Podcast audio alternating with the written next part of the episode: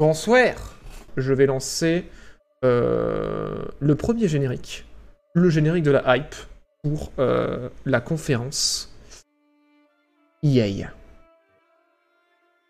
World premiere. Oh my god! Okay, it's happening! Everybody stay calm! What's the Everybody procedure, stay calm. everyone? What's the procedure? Stay calm! Wait, wait, wait, wait. Everybody calm down! No, no, Michael, no! Précommandé, c'est le mal.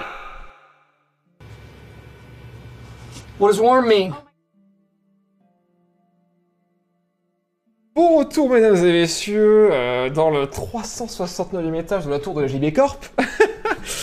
Avec euh, les équipes derrière moi euh, qui vous livrent cette émission extraordinaire. Alors je suis désolé, il y a plein de messages que vous m'avez pingés et que vous avez mis en surbrillance que je n'ai pas lu, mais je vous invite à ce qu'on se retrouve à la fin de l'émission pour en discuter. Je sais que voilà, c'est un rendez-vous hebdomadaire depuis janvier maintenant, ça va faire plus de 7 mois pour beaucoup de gens. Donc du coup, on va, assurer cette émission, on va parler des sujets de cette émission, et ensuite on se retrouve après pour parler de, euh, de la chaîne et de tout ça. Alors, euh, première chose, on va parler de la conférence EA Games euh, qui a eu lieu jeudi, et il y a pas mal de trucs sympas qui ont été euh, montrés. Notamment, euh, j'ai envie de commencer tout de suite. Euh, voilà, comme ça, j'y verrai mieux. Et merci du coup. J'ai raté des trucs. Excusez-moi, je suis vraiment désolé. Euh, j'ai raté plein de gens, donc euh, je vais faire euh, un repassage. Merci à, Cro à Crochronos pour son prime. Merci à Petrav pour son deuxième mois. Merci à The War Dreamer pour son sub. Merci à The Frog pour son troisième mois. Merci à Max Company pour son troisième mois. Et merci à Kurnix pour son prime. J'espère que j'ai... voilà, je suis désolé si je vous avais oublié et désolé si je le redis, mais c'est important. Vous remercier les gens qui vous permettent de rester indépendant. Première chose trop cool, on a eu de nouvelles images de Lost in Random. Et ça, mesdames et messieurs, c'est trop bien. Lost in Random, qu'est-ce que c'est? C'est un jeu dont j'ai failli vous parler dans ma dernière vidéo. Qui... Euh... Paf. Paf. Qui est euh, un petit jeu d'aventure euh, pourquoi ils en parlent à conférencier? Parce que c'est EA qui le finance, comme It Takes Two, pour ceux qui auraient suivi. Merci Hugo Oupa pour le huitième mois, et merci Victix3 pour le troisième mois, merci de votre fidélité. Et alors ça c'est pas les graphismes, hein. Euh, les graphismes vont arriver derrière, là c'est pas du gameplay, c'est juste parce que voilà, ça c'est le jeu, le jeu ressemble à ça. Et euh, donc c'est un genre de jeu d'aventure narratif beat'em euh, qui se passe dans un univers euh, Tim Burtonesque, on peut le dire, hein. je pense que ça, ça se voit actuellement, j'espère bien, c'est bon. Vous voyez très bien.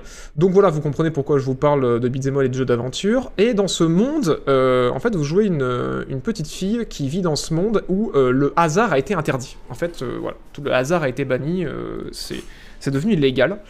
Mais elle va trouver euh, Daisy, donc qui est le petit dé qui, euh, qui est avec elle. Et euh, ce petit dé, en fait, va amener l'aléatoire dans ce monde, et vous allez être poursuivi par les différents personnages de ce monde qui ne veulent pas que l'aléatoire revienne. Et c'est super intéressant parce que déjà, à côté de cet univers tout mignon et, euh, assez original pour, pour un jeu vidéo, parce que de plus proche, je crois qu'on a eu Psychonauts et c'est tout, il y a une mécanique de jeu qui va se jouer sur cet aléatoire, qui est super cool, parce que à côté du système de combat euh, relativement classique en mode beat'em all, vous allez avoir une mécanique de, construction de deck qui va en fait vous permettre d'avoir un jeu de cartes dans la poche de votre héroïne, qui vont euh, débloquer des armes ou des pouvoirs spéciaux pour les combats. Et pendant les combats, vous allez pouvoir lancer votre copain Dicey. Il va se lancer au sol, euh, rouler, faire un, numéro, et euh, ce numéro, voilà comme on le voit à l'écran, va vous permettre en fait de dépenser le numéro qui est tombé dans un stand de cartes qui vont être en fait des, euh, des variations euh, pour le combat dans lequel vous êtes. Donc par exemple, possibilité de ralentir le temps, débloquer une grosse masse et tout. Et du coup, je trouve ça hyper intelligent parce qu'en plus d'être que l'aléatoire soit intégré à la narration, il est, il est intégré au gameplay. Et, et voilà, ça s'appelle Lost in Random, c'est financé par EA, c'est leur label indépendant entre guillemets parce que voilà, ils veulent laisser le plus de liberté créative à des petites équipes pour qu'ils fassent ce genre de jeu-là, mais c'est pas vraiment de l'indépendant parce que du coup c'est financé par EA derrière. Il faut s'entendre à quelque chose, euh, j'ai envie de dire, euh, du style de It Takes Two en termes de production. Euh, et voilà, et ça a l'air méga cool. Donc, donc je voulais vous en parler. Ça a été montré à la conférence EA et c'est daté pour le euh, 10 septembre prochain. Voilà, si ça vous intéresse. Et je crois qu'à la fin de la vidéo, sur quoi ça va être, ou peut-être dans la description avec un peu de chance. Euh, sur quoi c'est prévu, ils nous disent pas. Je crois que c'était PC et, euh, et à peu près partout. Hein. Je crois que c'est ça. C'était sauf sur Switch, je crois, à peu près toutes les consoles. Voilà, voilà. J'ai bien aimé Ghost Giant 2, euh, Feu, Flipping Death et, St- et Stick to the Man. Je vais pas accrocher. Stick to the Man, t'es sûr c'était eux? Alors, on va regarder. Lost in Random, qui c'est qui fait le jeu Lost in Random. Alors, Feu, je crois que c'était eux. Alors, c'est fait par Zonk. Ils ont fait Lost in Random, Ghost Giant, euh, FE, mais Stick It to the Man, ouais, effectivement, c'est pas eux. Hein. Ah si, c'était eux Putain, t'as raison. Bien vu, bien vu. Ok, ok. Donc, c'est les gens qui avaient fait Ghost Giant et Feu. Alors, moi, j'avoue que je, je connais que Feu. Dans ce que je vois là actuellement, Stick It to the Man, j'en ai entendu parler, mais le reste, je ne connais pas du tout. Et bon, on leur souhaite euh, bien du bonheur. merci, Mister Jean-Jean, pour les 10 euros. Merci beaucoup. Bravo pour ce que tu fais. Putain, merci. Merci infiniment de ton soutien. Et merci à euh, Citrifix pour ton deuxième mois. Merci à vous de m'aider à rester indépendant. Et, euh, et voilà, merci de m'aider à produire mes vidéos. On pense à la petite tape sur l'épaule si ma prochaine vidéo vous plaît, pour vous dire que vous pouvez être fier d'avoir financé ce contenu. C'est préco. Ah mais non C'est pas ça que je veux lire dans le chat.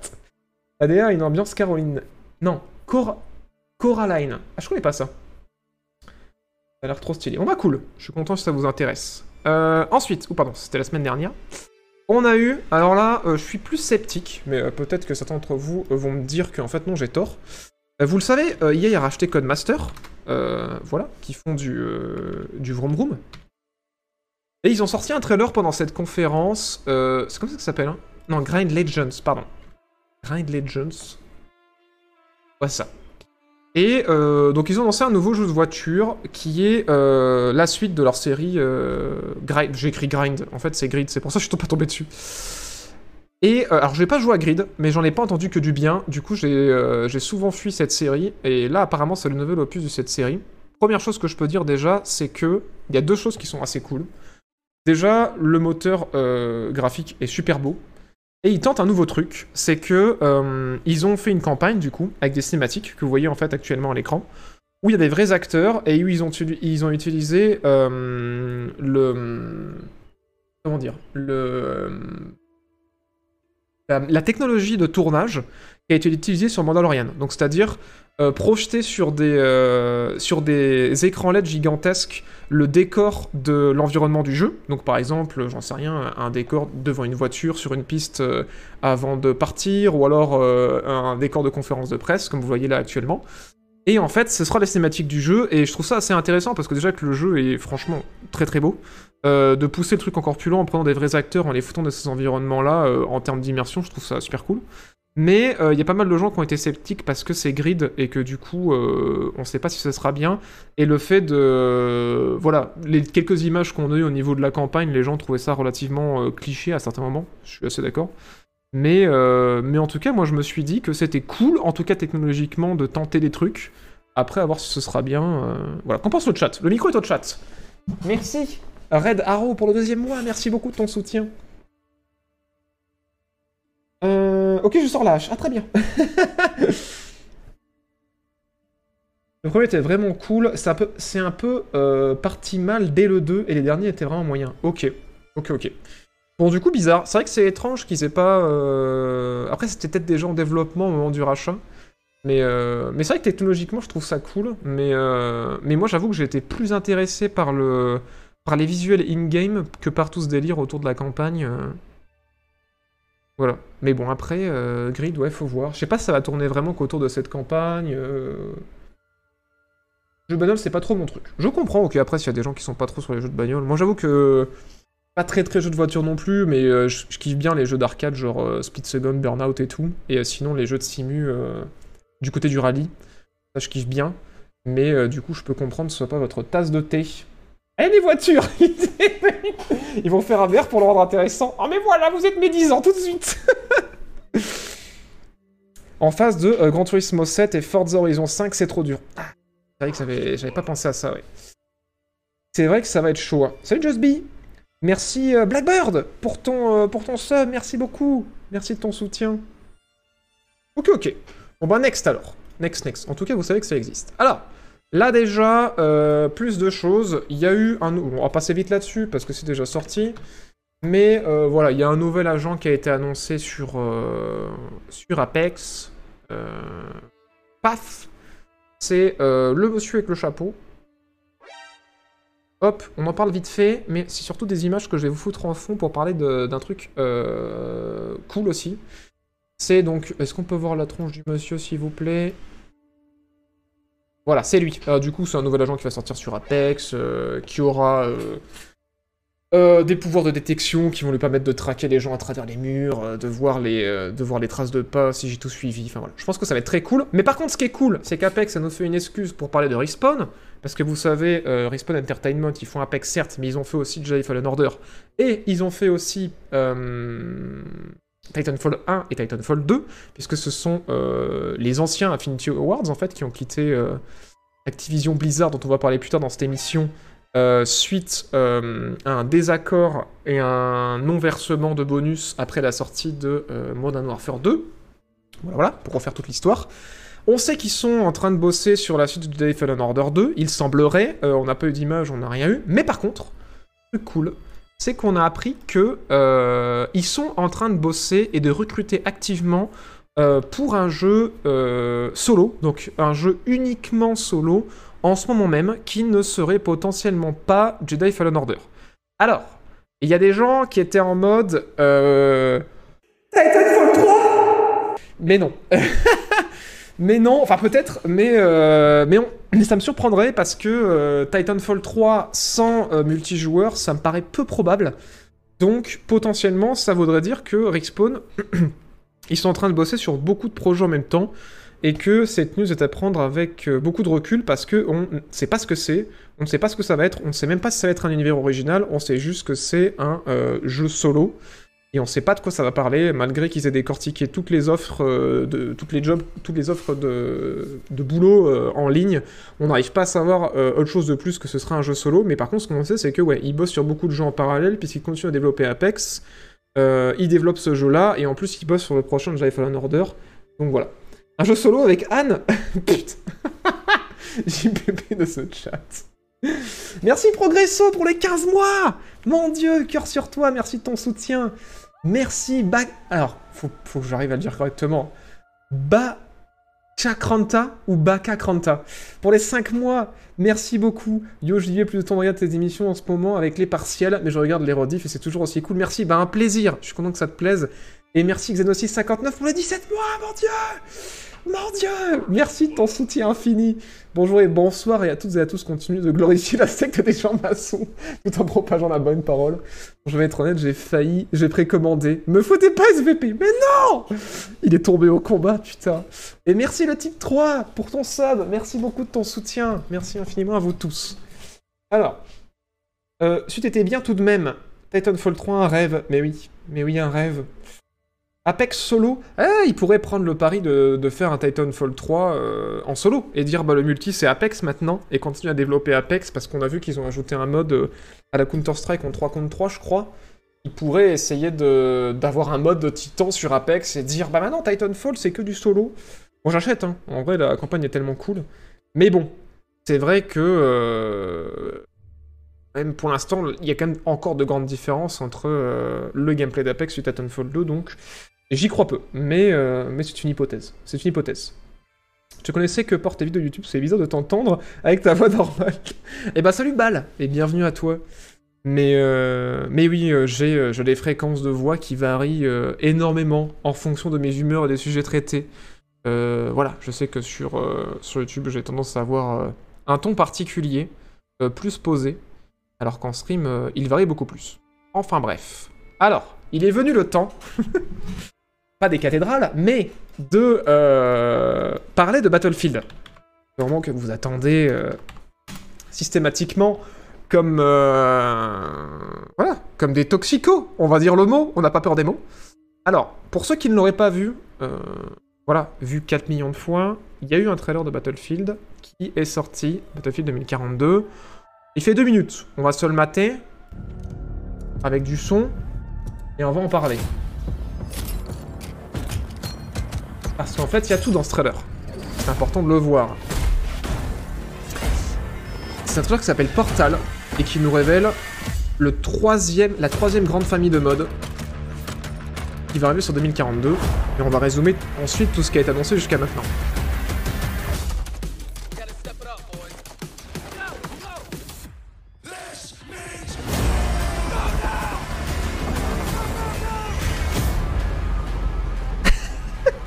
Portal 3 confirme.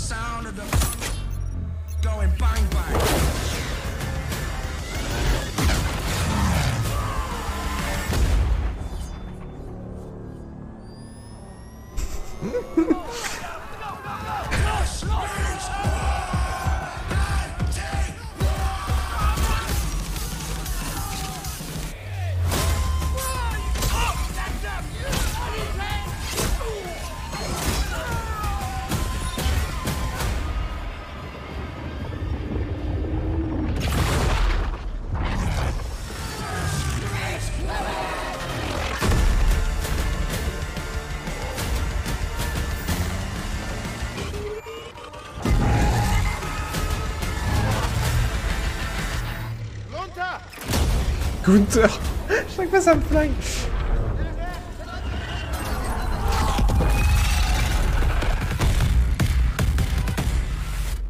Et voilà, messieurs, dames. Alors, si vous avez, euh, si vous n'avez suivi aucune de ces émissions où vous êtes tenu euh, très très loin de l'actualité Battlefield, vous regardez ce trailer et vous vous dites What the fuck?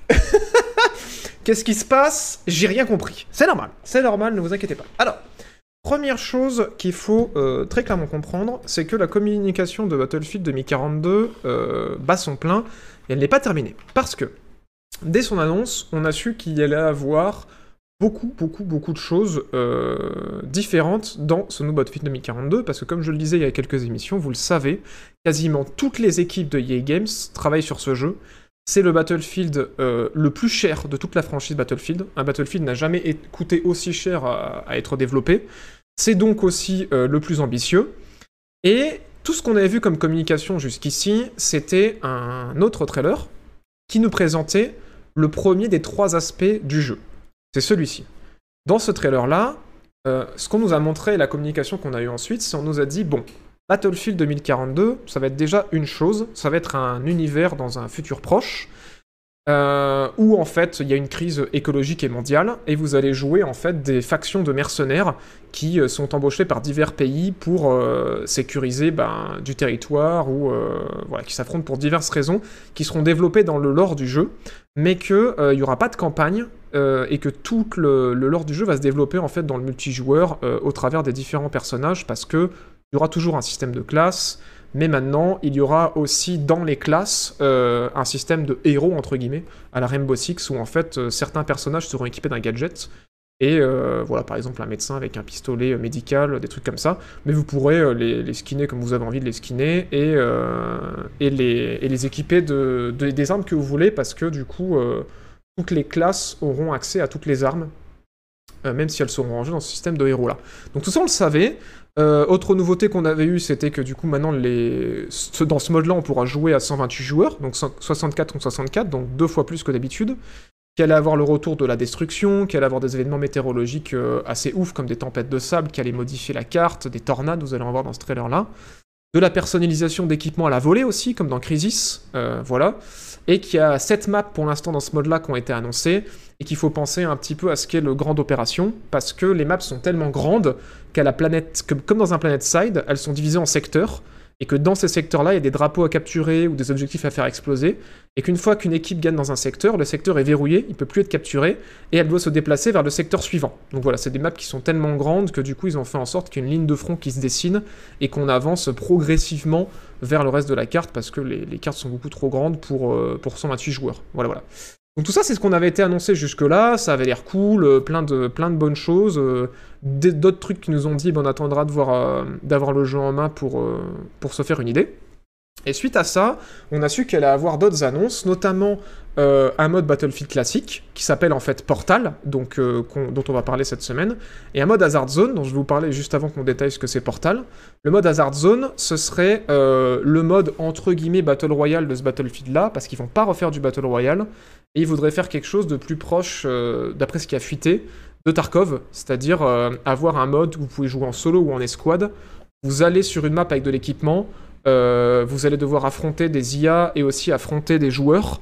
Et si vous mourrez sur place, l'équipement que vous aviez, vous le perdez. Mais par contre, vous pouvez récupérer l'équipement d'autres personnes. Et votre but, c'est de vous extraire avec le plus d'équipement possible pour que dans votre planque, vous puissiez accumuler le- suffisamment d'équipement pour que vos prochaines parties, vous soyez suréquipés pour récupérer toujours plus d'équipement. Donc en gros, c'est un espèce de battle royale, mais où il faudrait s'extraire, mais où il y aurait aussi du joueur contre des IA, pas que du joueur contre joueur, et où il y aurait cette mécanique de sécuriser de l'équipement, ce qui n'est pas du tout dans le battle royale. Voilà, voilà. Donc ça, c'était pour. euh, J'espère que c'est clair. hein, C'était pour euh, tout ce qui a été annoncé jusque-là et tout ce qui a fuité. Et cette semaine, ce que vous avez vu que je vous ai montré juste avant, c'est. Euh... Le trailer, je l'ai perdu? Euh... Euh, Portal, ce sera plus simple. C'est enfin les images, parce que pour l'instant, du mode Hazard Zone dont je viens de vous parler il y a deux secondes, on n'a encore rien vu. hein. Ça a juste fuité, mais pour l'instant, on n'a encore rien vu, on est sûr de rien. Et voilà. Sur ce, ce trailer-là, par contre, ce qu'on a vu, c'est le mode Portal. Donc, c'est ce qu'ils nous ont dit en mode, euh, ben, on a un mode pour les fans de BF, vraiment ceux qui aiment l'expérience BF telle qu'elle a toujours été, et, euh, ou Unshowdown, tout à fait. hein. Je vois dans le chat qu'on parle de Unshowdown, c'est aussi une bonne comparaison. Ils ont dit, bah voilà, on est conscient qu'il y a des gens qui kiffent vraiment ce qu'était euh, 1942, Battlefield 2, Bad Company ou Battlefield 3, et ben on va vous livrer cette même expérience, et en fait on va vous laisser faire. Parce que ce qu'ils ont fait, c'est que dans ce mode-là, on a accès aux 7 cartes qui ont déjà été annoncées, euh, du mode, on va l'appeler Grande Opération. Je sais plus comment il s'appelle exactement l'autre mode dont je vous ai parlé. Dans ce mode-là, on vous autorise en fonction des cartes à euh, jouer à 64 ou à 128 joueurs, mais ce mode-là va arriver avec des cartes remasterisées puisque on a euh, deux cartes remasterisées de Battlefield 1942, deux cartes remasterisées de Battlefield Bad Company 2, dont une que vous voyez à l'écran, je vous redonne les noms après, et deux cartes remasterisées de euh, Battlefield 3, je crois, si je dis pas de bêtises, on va les vérifier. Et l'objectif, c'est qu'en fait, ils disent, bah voilà, ces serveurs-là, c'est les joueurs qui vont les gérer.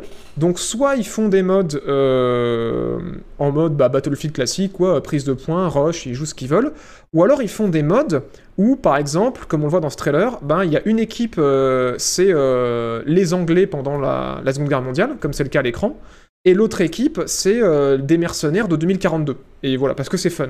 Ou alors, comme on le voit actuellement là à l'écran, faire un mode où il y a des Allemands qui sont au couteau, qui doivent affronter des mercenaires de 2042 avec des fibrillateurs, ou des soldats de, Battlefield 3 avec des fibrillateurs. En fait, vraiment, vous pourrez pas mélanger les factions euh, par équipe, mais vous pourrez euh, faire s'affronter des factions complètement random, comme là on le voit à l'écran, toute, toute, toute une équipe c'est les Allemands, et toute l'autre équipe c'est des... c'est l'armée américaine de Battlefield 3 par exemple. Voilà, ça c'est possible. Et euh, ils ont montré un outil, je sais pas si on aura des images, je vais essayer de vous retrouver la conférence, mais euh, qui est hyper intuitif. Euh... Merde, j'ai mis trailer, ça va pas le faire qui est hyper intuitif pour créer vos propres modes en fait. C'est vraiment ce qu'ils veulent, ils veulent pousser les joueurs à fond à, à créer les modes qu'ils ont envie de créer. Attendez, je me suis trompé, je suis en 2015 là. Euh, 2021. Voilà, je suis là. Ils veulent vraiment pousser en fait les joueurs à s'approprier le jeu et à se dire bah voilà en fait nous on a notre euh, vision pour Battlefield 2042 mais on comprend aussi que BF c'est un truc euh, qui comment dire où les joueurs projettent différentes choses dessus. Quoi. Certains ont les souvenirs de ces serveurs en mode full défibrillateur ou euh, full euh, ou euh, uniquement couteau, ou alors de ces serveurs modés euh, complètement random euh, où il y avait un nombre de tickets euh, indécent. Enfin voilà, il, il vraiment. Alors, je passe toutes les annonces que dont je vous ai déjà parlé là. Mais ce qui m'intéresse, c'est d'aller dans la conf à Battlefield euh, 2042, qui est là, parce que ils ont montré quelques images en fait de euh, de cet outil. Ça, c'est le trailer que je viens de vous montrer. Et je trouvais ça assez intéressant. Je crois que c'est par là. Le plateau était cool, hein, franchement. Ah, voilà, tiens, là, là, il balance les maps euh, qui ont été euh, remasterisées. Euh, bon, de toute façon, après, il y a une infographie que, je vais vous, que Gamecult ont, ont posté, que je vais vous partager. Voilà, là, on voit un petit peu à quoi ça va ressembler. Et vous voyez, ils ont mis en place, en fait, une espèce d'interface qui va être hyper intuitive pour mettre en place des règles pour votre serveur et pour vraiment permettre de faire tout et n'importe quoi. Genre, par exemple, euh, bah, tous les snipers du serveur, ils sont super lents euh, parce que c'est des snipers. Ou alors, euh, aucun des snipers du serveur ne peut, ne peut viser. Ou alors, bah, moi, sur mon serveur, j'en sais rien, les explosifs font deux fois plus de dégâts. ou alors, il n'y a pas d'explosifs. Enfin, vraiment, voilà. Permet, donner, donner les possibilités aux joueurs de créer absolument ce qu'ils ont envie de créer. Et ils ont donné plein d'exemples. Et en fait, ça fait rêver parce que... c'est vrai qu'on a regretté la disparition de, euh, la possibilité d'avoir des serveurs dédiés sur beaucoup, beaucoup de jeux au fil des années. Et c'est vrai que là, de voir ce genre d'outil euh, arriver sur euh, un gros, gros jeu comme 2042, c'est trop cool parce que c'est une prise de risque de la part de EA de dire on prend le risque de diviser la communauté pour proposer des expériences hyper cool. Voilà, par exemple, ils montraient des exemples avec une game de VIP où du coup, voilà, il y avait une équipe euh, qui devait protéger un VIP et qui était surarmée contre une équipe qui était moins armée euh, et qui devait essayer d'abattre le VIP. Euh, ils ont montré aussi d'autres modes de jeu où il y a une, escouade de 4 joueurs qui doit affronter euh, 64 joueurs qui sont avec des équipements de la Seconde Guerre mondiale. Et ces 4 joueurs-là sont avec des équipements de 2042. Voilà, enfin, il y, a- plein de trucs qui sont possibles. Et voilà, des modes fun aussi, par exemple, un char contre 64 robots explosifs. Voilà, c'est. Voilà, ils ont montré vraiment toutes les possibilités qu'il y avait. Et... Non, 20, 20 robots explosifs, excusez-moi, il n'y en a pas 64. Mais, euh, mais voilà, ça a rigolo et ça montre que, ouais, euh, je pense que voilà, ils ont compris euh, aussi ce que voulait la communauté Battlefield et c'est super cool. Et j'espère que je l'ai gardé, je crois. Non, alors attendez. Ah, je l'ai pas gardé. C'est dommage, avait une infographie où on pouvait retrouver toutes les maps de. De, euh, de 2042 euh, qui était assez bien foutu. On va faire une recherche. Ah bah là, je l'ai là.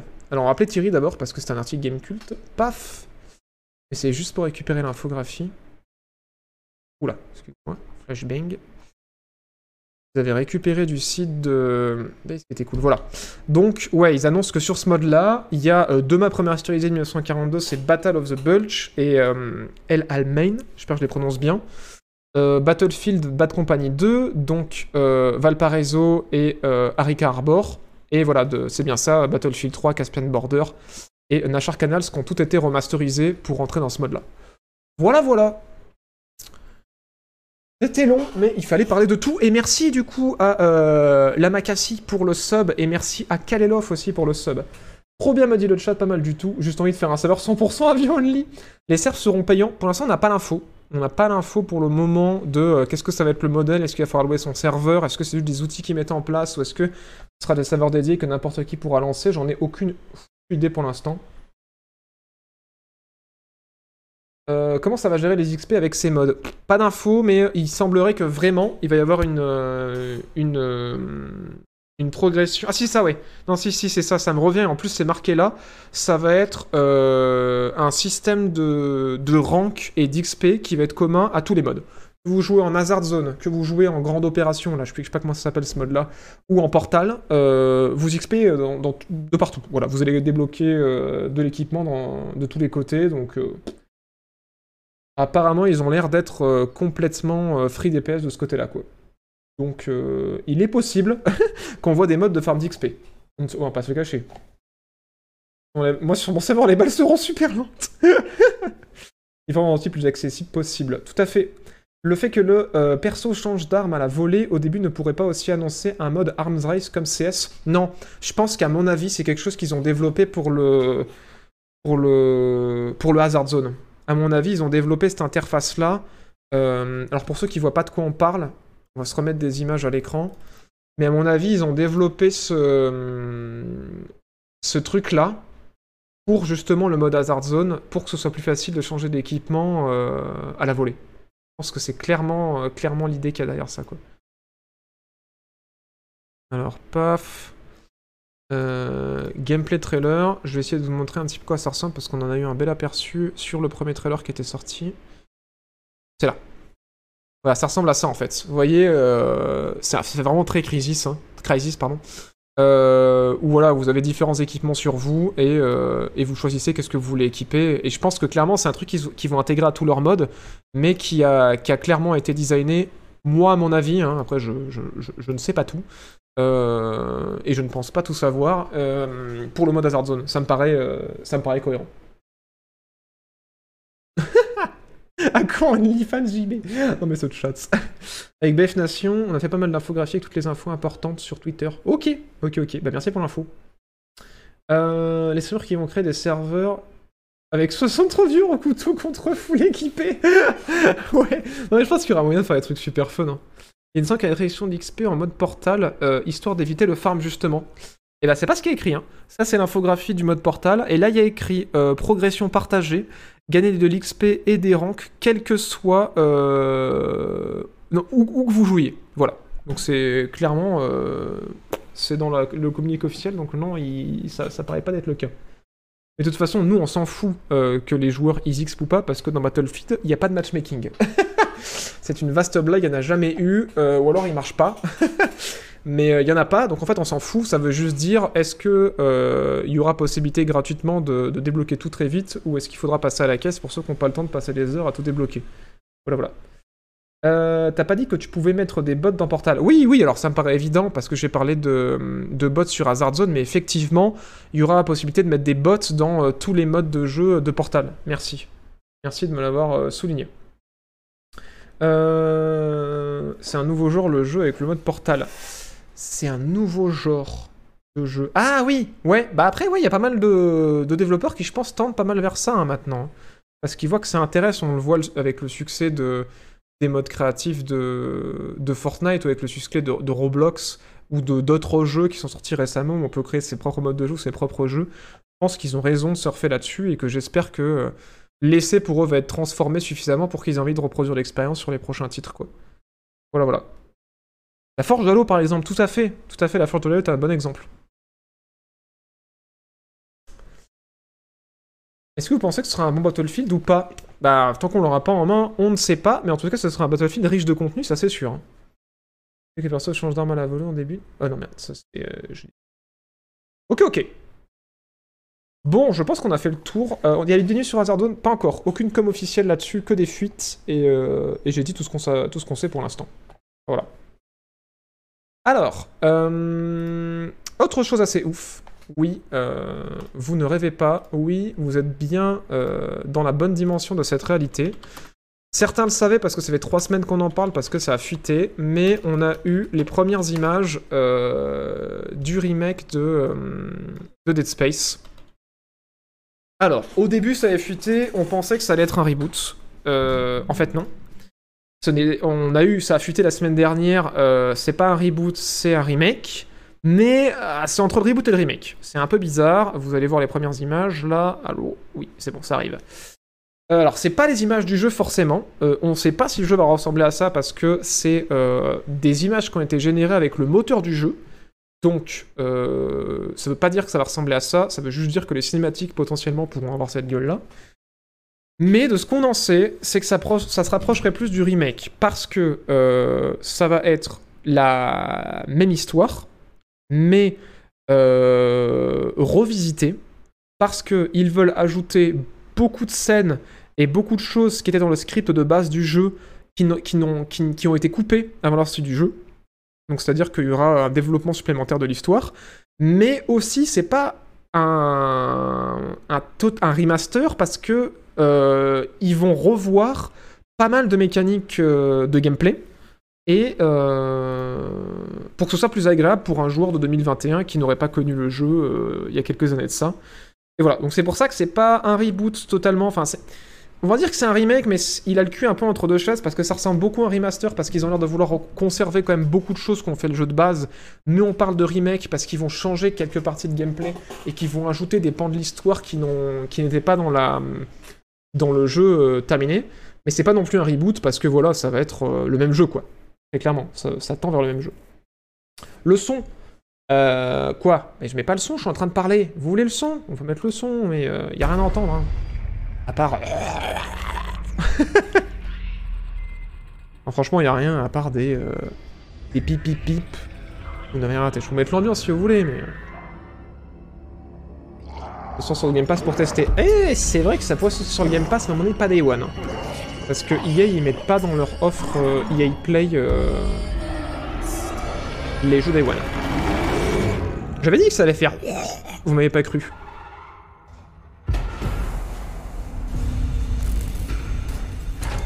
Voilà, voilà. T'es content, Artanox? T'as eu le son? C'est bon?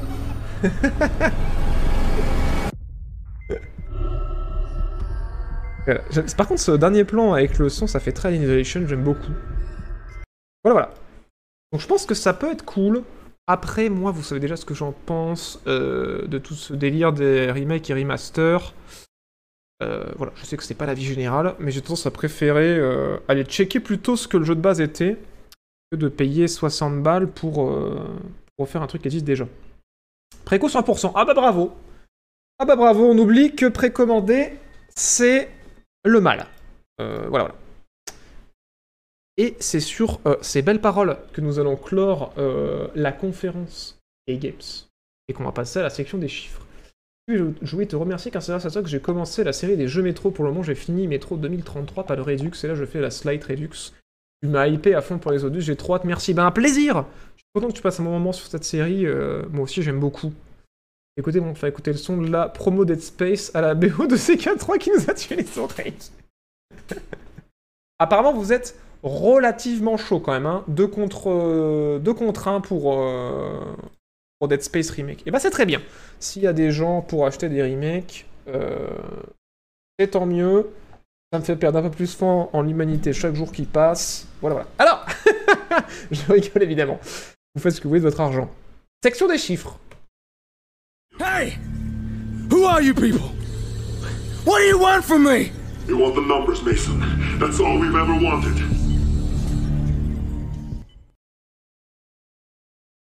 Rebonsoir Alors, on arrive dans cette section des chiffres de cette émission extraordinaire, euh, parce qu'on va parler de Microsoft. Et puisqu'on parle de Microsoft, ça me fait ressortir euh, cet incroyable Excel que je partage systématiquement avec vous, puisqu'il a été mis à jour, en tapant pour l'exclamation fiscale dans le chat, tout le monde y a accès, on l'ajoute à ses favoris. Mais c'est quoi cet Excel, JB C'est ça l'Excel. Ça, c'est l'Excel, d'accord? C'est un Excel énervé. Alors attendez, j'ai un petit souci. Paf Voilà, c'est toujours pareil avec ces histoires. C'est bon, on peut revenir. Alors, je voulais avoir ça comme ça.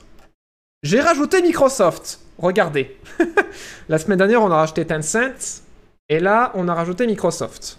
Alors, Microsoft, ça se passe plutôt bien. Parce que on a beaucoup d'éditeurs, hein, vous le savez, si vous accédez euh, à l'Excel en même temps que moi, ça va jusqu'à Paradox. Et euh, on disait, tant Nintendo, il brasse, il brasse, il brasse, mais il y a quand même Tencent vent, on le sait, hein, avec un chiffre d'affaires à 62 euh, millions, mais il est quand même à nuancer ce chiffre d'affaires parce que Tencent font aussi de la vidéo à la demande, font aussi du cloud, font aussi euh, de la publicité.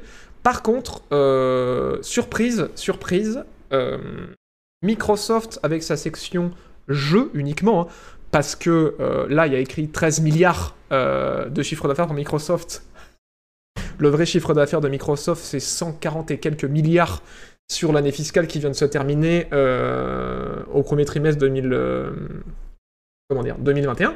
Mais pour ce qui concerne uniquement les jeux, ce n'est que 13 milliards, ce qui fait qu'ils sont que 300 millions derrière Nintendo mais qu'on note quand même une augmentation de 32% euh, de, euh, de l'activité Microsoft par rapport à l'année précédente. Donc ça se passe méga bien pour Microsoft. Une augmentation qui est euh, quasiment aussi grosse que celle de PlayStation, ce qui est assez surprenant, qui est, juste derrière eux, avec 7 milliards pour PlayStation. Euh, voilà, qu'ils n'ont pas diffusé les chiffres des ventes de Xbox Series X, mais que, euh, selon certaines personnes qui ont fait des calculs, ça se situerait entre euh, 5 et 6,5 millions de Xbox Series euh, qui auraient été écoulés euh, contre presque 8 millions de PS5 qui auraient été écoulés. Donc vraiment pas loin derrière. Ils n'ont pas mis à jour le chiffre d'abonnés Game Pass, mais il y a plusieurs mois de ça, on savait qu'ils étaient 18 millions à euh, payer 10 balles par mois. Et, euh, et voilà. Du coup, c'est intéressant tout ça. Pourquoi? Pourquoi, pourquoi? Parce que, déjà, première chose, Merci beaucoup à Tu veux du poulet ou pas? Pour son huitième mois, son soutien infaillible. Merci. Première chose qui est intéressante, c'est que euh, les ventes de Xbox, suite à la sortie de la Series X, ont augmenté par rapport à l'année précédente, qui s'en doutait pas, de euh, 172%. Forcément, forcément, ça se pose là. La Series X est la console euh, qui s'est le plus vendue sur une période similaire de toute l'histoire de Microsoft. Euh, on s'en doutait parce que, un, euh, tout le monde veut un PC, tout le monde veut une console depuis le confinement. Euh, et en plus, il n'y a plus de PS5, il n'y a plus de PC. Donc les gens se rabattent sur ce qu'ils peuvent. Certains diront, et d'autres diront, bah non, c'est le Game Pass qui vendre des consoles. On ne saura jamais parce qu'on n'est pas Jésus, mais on peut supposer. Et ce qui est intéressant de voir, c'est que le Game Pass, ça rapporte des thunes en masse euh, à Microsoft. Parce que, euh, voilà, si on arrondit à 20 millions d'utilisateurs à 10 balles par mois, je vous rappelle quand même que ça fait 200 millions qui rentrent dans les poches de Microsoft tous les mois, grâce au Game Pass. Et que euh, c'est en train de déshabituer visiblement euh, les possesseurs de Xbox à l'achat de jeux. Parce que le seul truc qui est en baisse dans tout le compte rendu, euh, dans tout le bilan fiscal de Microsoft, c'est l'achat de jeux. Il y a une baisse de 4%, alors que toute l'activité de Microsoft Games est montée de 30%. Il y a une baisse de 4% des ventes de jeux. Et Microsoft, ils disent que ce serait, c'est pas mal dû en fait aux ventes de jeux de tiers, parce que leurs jeux euh, Microsoft et par les yeux Microsoft se vendent très bien, ils sont en augmentation. Euh, les gens qui ont le Game Pass achètent 50% de plus de jeux que les gens qui n'ont pas le Game Pass. Forcément, parce que quand t'as le Game Pass, t'as droit à un milliard de réduc sur tous les jeux, que ce soit sur PC ou sur Xbox, donc forcément ça pousse à l'achat. Mais que eux, ils estiment qu'en fait, euh, dans l'année 2020, il y a eu beaucoup de jeux qui ont été repoussés, il n'y a pas eu énormément de grosses sorties de gros triple A sur les jeux tiers, et du coup, c'est comme ça qu'eux, ils justifient que c'est en baisse. Voilà. Est-ce que c'est vrai, est-ce que c'est pas vrai? On n'en saura rien. Mais en tout cas, c'est comme ça qu'ils l'expliquent. Et voilà, et du coup, euh, j'ai tout dit pour, euh, pour les données que j'ai extraites de, de tout ça. Et ça nous fait quand même un, bel Excel, hein, mine de rien. hein. Encore une fois, pas d'exclamation fiscale dans, fiscale dans le chat pour le test favori si vous voulez jeter un coup d'œil plus tard. Alors je pense qu'il y a plein d'erreurs partout, euh, au niveau des conversions, au niveau des chiffres que j'ai récupérés, mais ça nous donne une idée globale à peu près de ce qui se passe, de voir qui est à quel niveau par rapport à qui, et, euh, et de se faire une idée de l'industrie. Moi je trouve ça toujours très intéressant. Merci à Charlotte pour son huitième mois Merci beaucoup euh, PS5 n'ont pas assez de 10 millions de ventes aujourd'hui, il me semble. Alors, attendez, hein, attention. hein. Ce qui est écrit là, euh, c'est l'année fiscale de mars ou avril 2020 à mars ou avril 2021. Ce qui est en bleu, c'est ce qui est compris dans l'année fiscale. Ce qui est en blanc, c'est euh, ce, qui, ce que j'ai mis parce que c'était intéressant. Genre là, par exemple, on voit des PS5 7,8 millions, c'est l'année fiscale. Euh, là, Xbox Series X, c'est à peu- c'est 6, 6 millions à peu près, peut-être plus, on sait pas. C'est l'année fiscale. Euh, les 115 millions de PS4, c'est pas pendant l'année fiscale, hein, c'est depuis toujours. Donc, donc attention, c'est marqué là. hein. En bleu, sorti cette année fiscale. Il y a des couleurs, ça a un sens. hein. En violet, c'est que ça comprend le gain ou la perte d'un autre secteur. Voilà, faut, faut lire les, légendes, sinon après c'est c'est illisible, c'est incompréhensible. Enfin voilà. Du coup, après avoir partagé ces belles choses avec vous, euh, et expliqué du coup, euh, ça qui est relativement intéressant. Oui, 62 milliards, hein, évidemment. euh, Enfin, c'est. Quand vous voyez écrit euh, là dans le panneau euh, 13 000, c'est en millions, donc ça veut dire 13 milliards. Évidemment, merci le chat d'avoir repris. Euh, merci infiniment pour votre précision. Apparemment, le PS5, oui, les PS5 ont dépassé les 10 millions. euh, comme je le disais, c'est parce que euh, j'ai pris l'année fiscale. Ce intéressant de voir aussi, c'est que euh, suite à tout ça, l'ex-CEO de, de Sony, suite à toutes ces belles annonces, il a balancé des trucs intéressants en disant Xbox c'est de la merde. Grosso merdo. non, euh, alors, par quoi on commence? Ouais, c'est ça. Alors, c'est ce monsieur-là euh, qui a pris de la barbe. Vous vous en rappelez peut-être pour ceux qui suivent les E3, il présentait les E3 pendant quelques temps. Euh, il était en mode, bon, formellement, hein, c'est de bonne guerre, il était en mode. Non, mais écoutez, moi je pense que le plan de Microsoft, il ne tient pas la route. Alors, parmi toutes les choses qu'il a dit, ce, bon monsieur, comment il s'appelle? Sean Layden, voilà, c'est comme ça qu'il s'appelle l'ancien. je crois que c'est ça. C'est. Je l'avais noté quelque part là. C'est l'ex-CEO de Sony, je crois, ou en tout cas le- l'ex-président américain de Sony, il me semble. Voilà. Qui fait quelques critiques, notamment par rapport à tout ce délire. Et euh, il est en mode. Alors, moi, je pense que la consolidation, c'est vraiment l'ennemi de la diversité. Alors ça, ça me fait doucement putain de rire. Comme ça. Parce que... euh, voilà. Pourquoi il dit ça? Pourquoi il dit ça?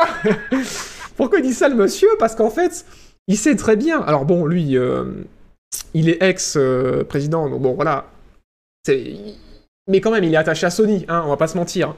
Euh, il est attaché à son ancien poste, il est attaché euh, à cette boîte, chère à son cœur.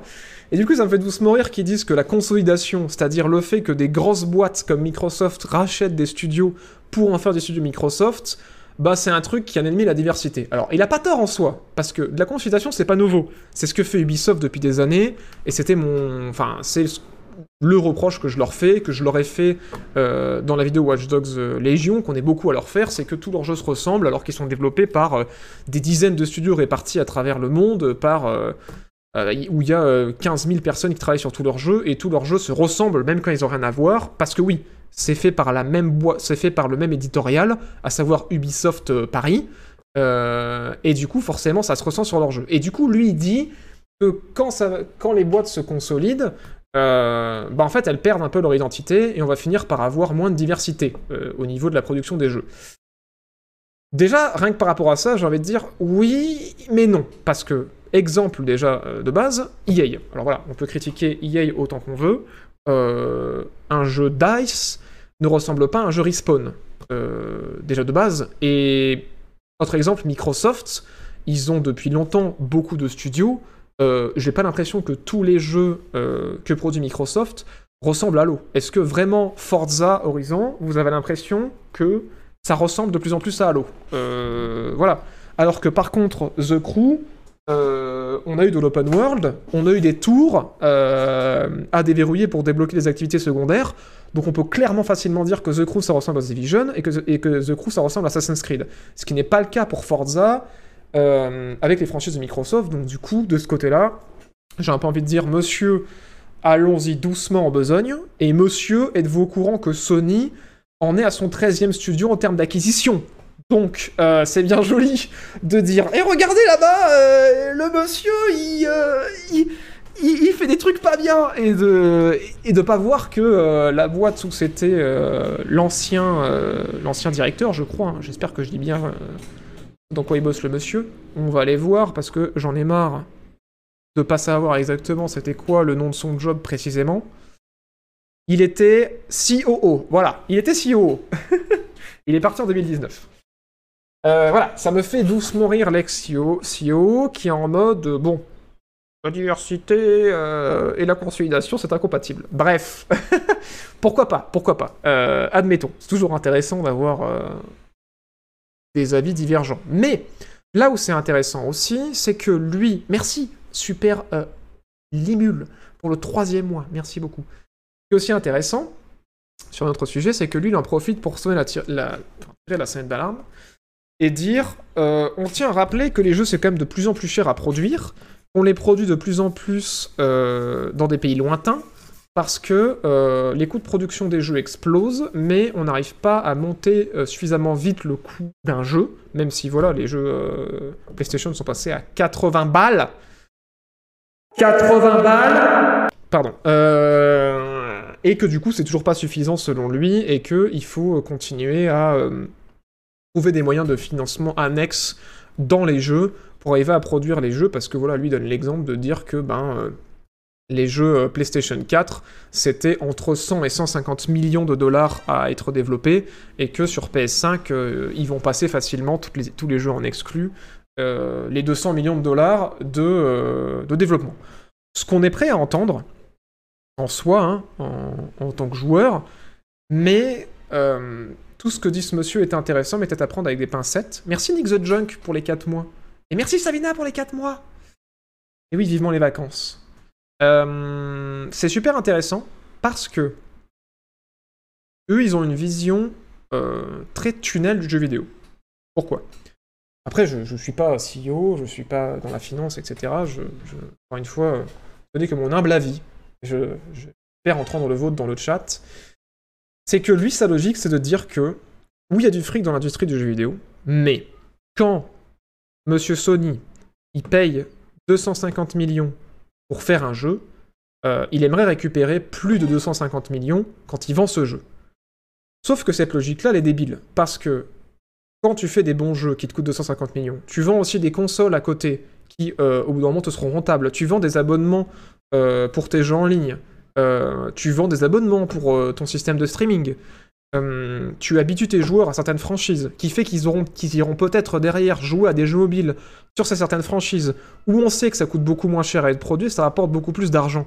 Sauf que tout ça, c'est un écosystème en fait. Et c'est ça que, le, que lui, il se garde bien d'aborder comme, euh, comme réflexion. C'est de, de dire, bah non, mais en fait, le jeu il coûte cher, et du coup, bah nous, on n'arrive pas à récupérer l'argent dessus. C'est que c'est vrai, mais il y a aussi toutes les microtransactions, il y a tout ça, et moi, je pense pas que le jeu mobile. euh, Enfin, si, le jeu mobile se porterait toujours bien, mais le jeu mobile, il existe aujourd'hui parce qu'on a eu. Euh... que c'est que ce boucan Parce que on a eu, voilà, avant des jeux sur des consoles, on a eu des jeux sur PC, on a habitué les gens à certains types de gameplay, à certaines franchises, on a eu le jeu euh, sur web browser aussi, qui ensuite a évolué sur mobile. Et même lui, il le dit, c'est ça qui est ouf, c'est qu'ils savent très bien que les joueurs qui jouent sur mobile jouent pas sur mobile quand ils ont l'occasion de jouer sur un PC ou sur une console. Ils jouent sur mobile quand ils ont qu'un mobile sous la main, quoi. Et, du coup, c'est assez intéressant de voir qu'en fait, euh, encore aujourd'hui, on a encore ce genre de discours à dire oui, mais les jeux ça coûte cher à faire, oui, mais machin, mais machin. Mais en dehors de ça, l'industrie du jeu vidéo c'est un tout, et ils font pas du fric qu'avec la vente de jeux, quoi. C'est assez marrant. Et lui, ça l'a poussé, c'est ça qui, euh, qui est intéressant. Lui, ça l'a poussé. euh, Il y avait un match, je me dis dans le chat, hein, il y a les Jeux Olympiques. Ce qui est intéressant, c'est lui, ça l'a poussé à dire un truc ouf. C'est que lui, donc euh, l'ex-CEO de PlayStation, qui dit que le Game Pass ne sera jamais rentable parce que quand un jeu te coûte euh, 120 millions à être fait, t'as besoin de 500 millions d'abonnés à ton Game Pass pour être rentable.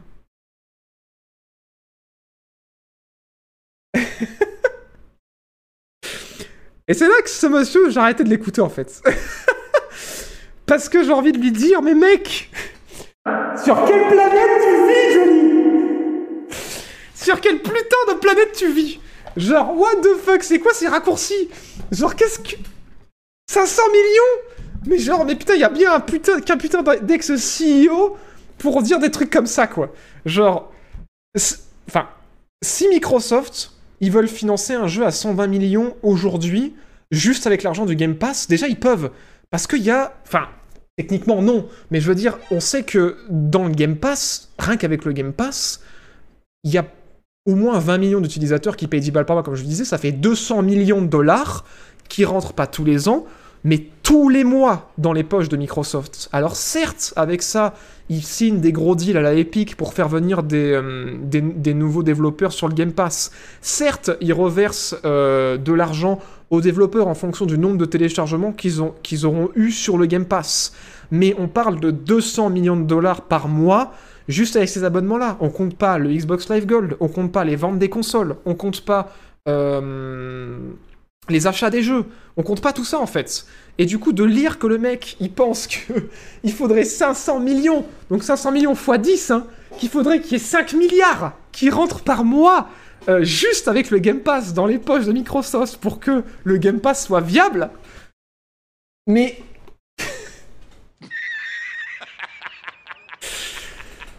Allô?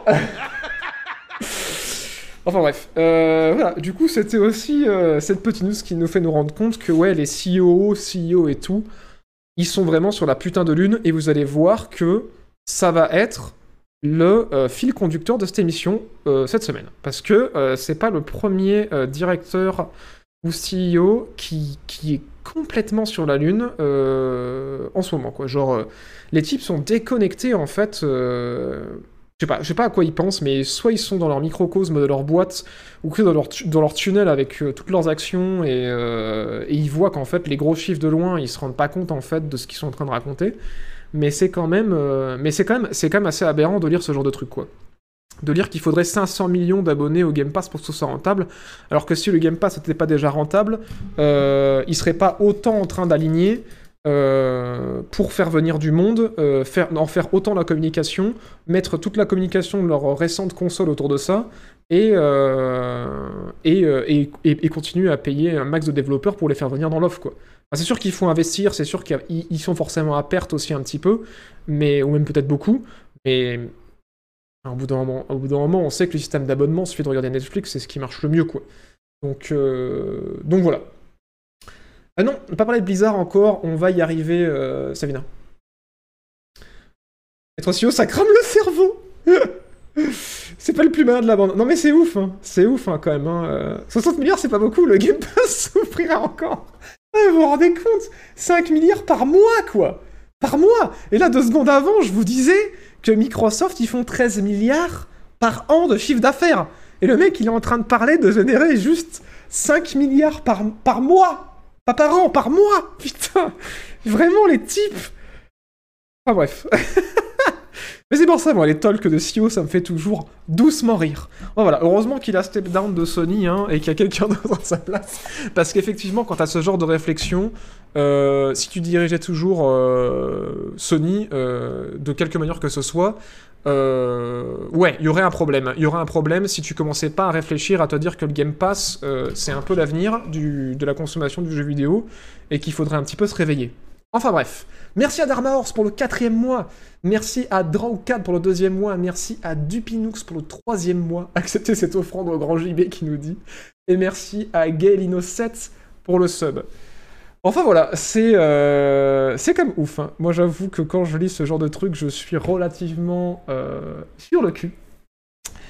Et euh, on va bientôt rentrer dans la section des débats pour parler euh, notamment de toute la polémique qu'il y a autour de Skull and Bones cette semaine.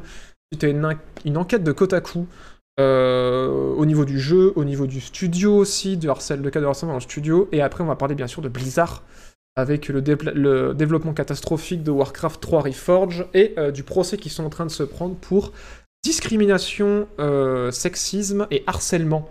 Voilà, voilà, beau programme cette semaine, hein. Euh, un max de fun et un grand sourire.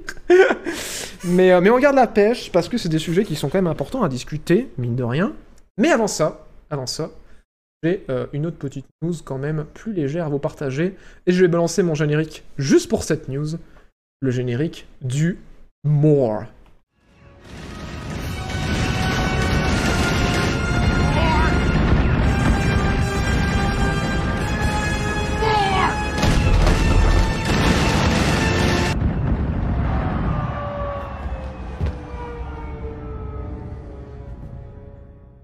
Alors, vu qu'il est tout frais ce générique et que euh, je ne savais pas euh, où classer cette news-là, euh, mais qui est cool. Vous vous rappelez, je vous ai dit, euh, Jade Raymond, qui avait bossé, euh, enfin qui avait fondé le studio Ubisoft,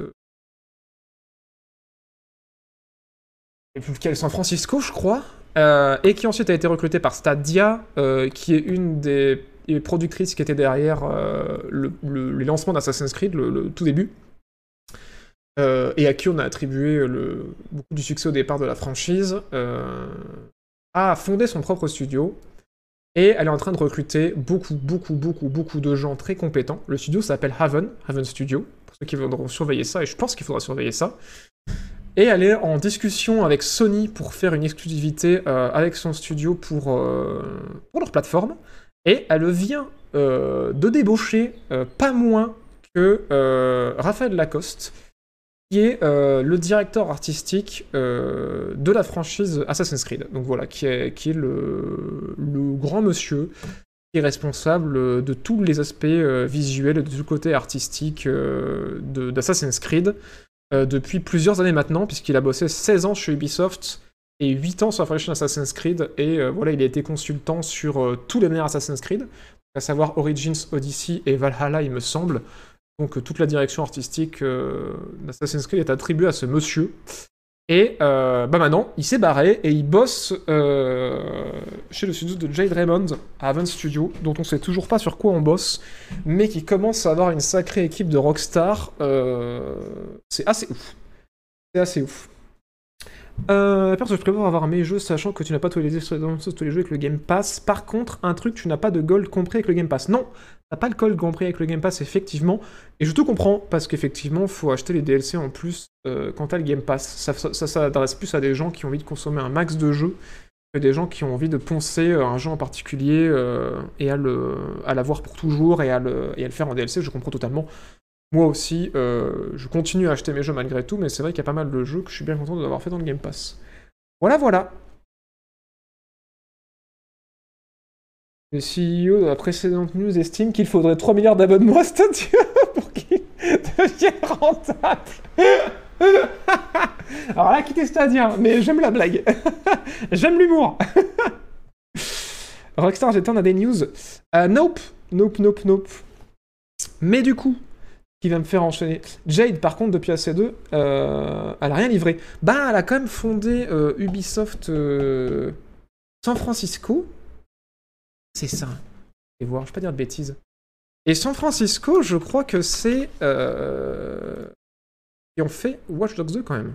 Alors, madame, qu'est-ce que vous avez fondé comme studio? Elle a bossé chez Electronic Arts aussi. Euh... Ah non, alors elle a, travaillé à Ubisoft Montréal, c'est ça. Elle a officié sur le lancement d'Assassin's Creed jusqu'à Assassin's Creed 2.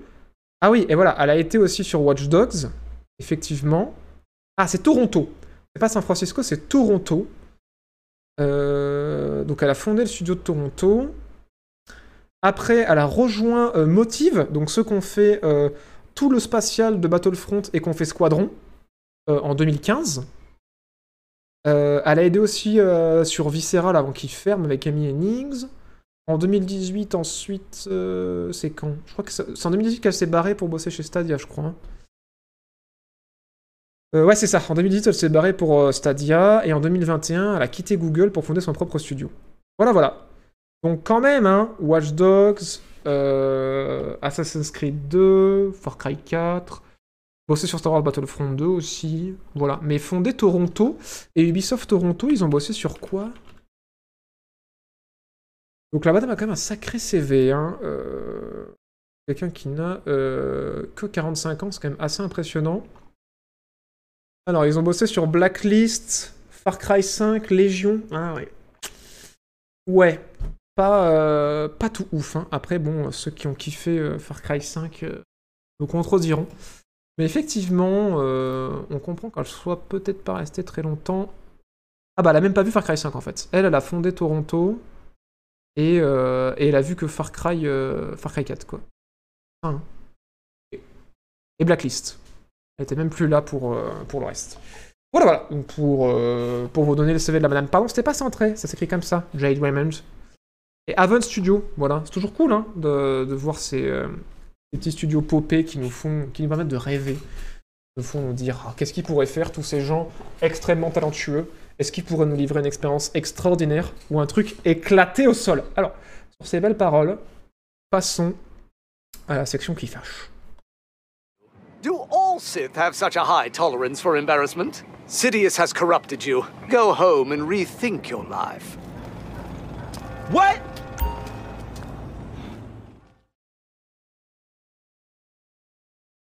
La réponse 2, comme on dit dans le chat.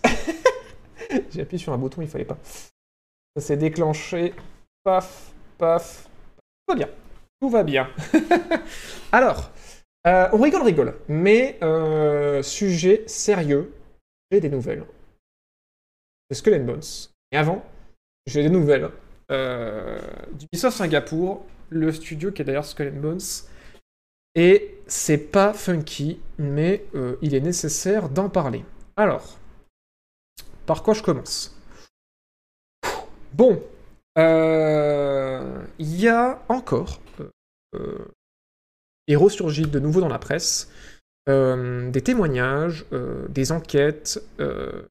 Les langues se sont déliées par rapport à Ubisoft Singapour, qui est censé sortir Skull and Bones depuis moment, puisqu'il était censé sortir sur PS3 et sur Xbox 360. Et on sait que, euh, on savait, euh, suite à quelques fuites, quelques témoignages, que c'était dans un enfer de développement. Mais par contre, ce qu'on ne savait pas, c'est que Ubisoft Singapour est, il semblerait, euh, le pire studio d'Ubisoft dans lequel travailler. Je vous refais pas un dessin, je vous invite à revoir mon live, enfin ma rediffusion de live sur... Non même, ma vidéo Watch Dogs Legion en fait, pour reparler un petit peu de toute la polémique autour d'Ubisoft et autour de, du harcèlement euh, sexuel et des agressions sexuelles qui ont été opérées à Ubisoft euh, éditorial, donc à Paris, mais aussi dans d'autres studios, et notamment beaucoup euh, de choses qui sont ressorties de Singapour pendant cette, euh, cette tempête. Et euh, il semblerait que c'était pas, c'est pas fini en fait, tout n'a pas été dit et les gens euh, avaient encore des choses à dire. Et on a appris beaucoup de choses sur les conditions de travail en interne qui étaient relativement horribles. Parce qu'en fait dans ce studio-là en particulier, euh, il y a une culture absolument toxique de beaucoup de, de gens haut placés dans le studio. Et ça va vous faire écho si vous avez vu mes vidéos sur Watch Dogs Legion. par rapport à ce que j'avais dit, voilà des gens à des positions élevées dans l'entreprise qui profitent de leur situation pour faire du harcèlement euh, moral et des agressions physiques sur les employés et euh, sans qu'il y ait aucune conséquence, ou sans répercussion, tout du moins. On a appris que du coup le comportement toxique et euh, pas mal misogyne quand même du studio avait été rendu possible par euh, un monsieur qui s'appelle Hugues Ricourt, qui a, pendant qu'il y avait eu toute cette, cette polémique autour d'Ubisoft, a devait en fait quitter son poste et euh, quitter euh, Ubisoft Singapour euh, à partir de novembre, sauf qu'on a appris récemment qu'en fait il est resté jusqu'à février et qu'il a été rapatrié à Paris et qu'il est toujours embauché chez Ubisoft en tant que consultant aujourd'hui encore. C'est quand même assez ouf parce que cette personne a été qualifiée dans les témoignages qu'on a eu récemment par beaucoup beaucoup de gens comme quelqu'un d'imprévisible avec un comportement très changeant qui pouvait être très agressif euh, qui faisait pas mal de harcèlement moral sur tous les employés. euh, voilà, en leur faisant comprendre qu'il fallait pas qu'ils se plaignent, que euh, voilà, quoi qu'il arrive, hein, que ce soit quelqu'un qui était harcelé par des collègues de travail par rapport à sa sexualité ou par rapport à le travail qu'il livre ou par rapport à son apparence, qu'il faut quand même qu'il se rende de la situation, que voilà, ils font un métier passion, euh, que voilà, n'importe qui voudrait leur boulot, qu'ils ont la chance d'être là, qu'il faut pas qu'ils se plaignent et tout, euh, qu'il faut pas faire de vagues, enfin...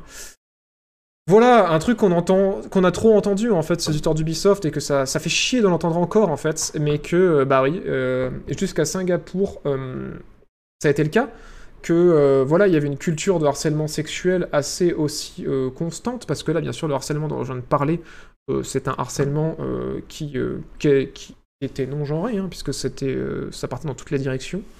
Mais on a eu aussi du harcèlement donc euh, en direction de beaucoup de femmes qui étaient sur place, euh, puisque à chaque fois qu'il y avait des plaintes, euh, les personnes en fait étaient envoyées dans une petite formation euh, pour le harcèlement et tout ça était, ben, c'était pas du tout pris au sérieux et euh, ça n'améliorait pas du tout la situation.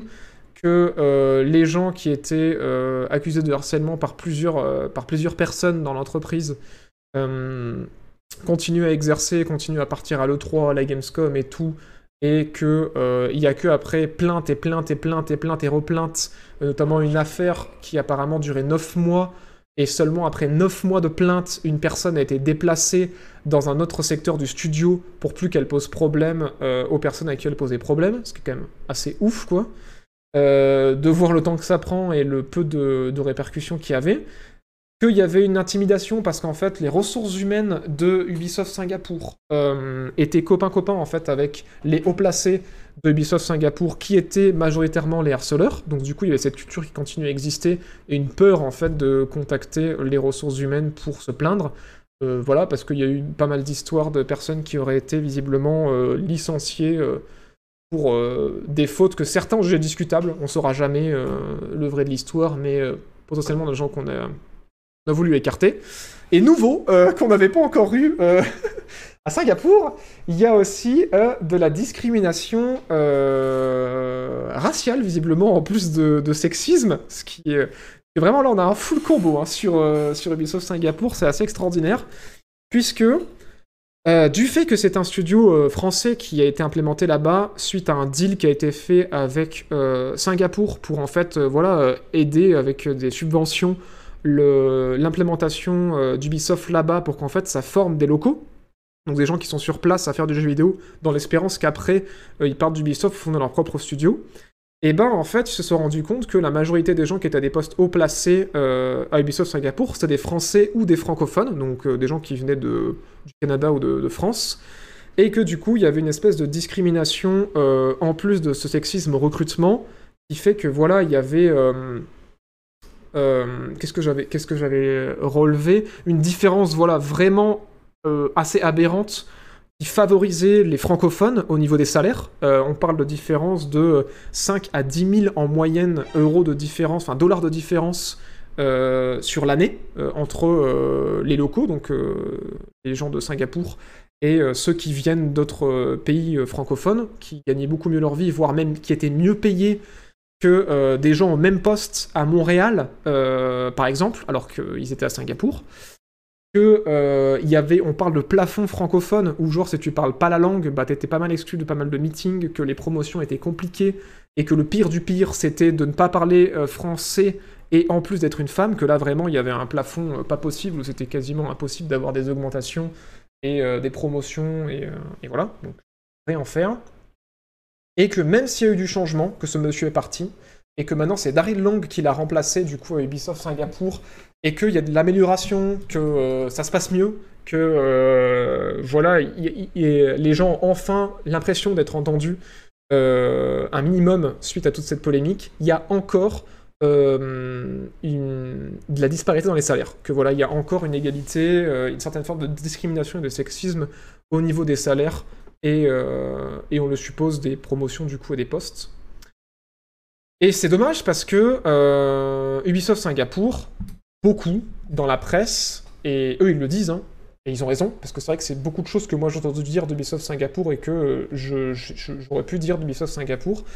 C'est des gens qui sont quand même assez talentueux là-bas, parce que ben, vous voyez, quand à chaque fois dans un jeu Ubisoft on disait waouh, euh, Hein, l'aspect euh, maritime ou vraiment le, côté, enfin les océans, ils sont vraiment trop stylés, c'est trop bien fait et tout.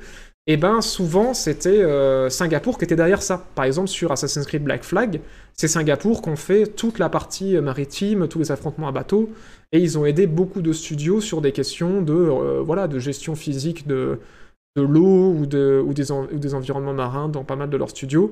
Et du coup, c'est vrai que ouais, les jeux Ubi, ce qu'on peut pas leur enlever, c'est que leurs environnements sont tous très réussis et que très souvent, ils ont des, voilà, des, des environnements marins qui, pour les, pour les époques, étaient assez bluffants, quoi.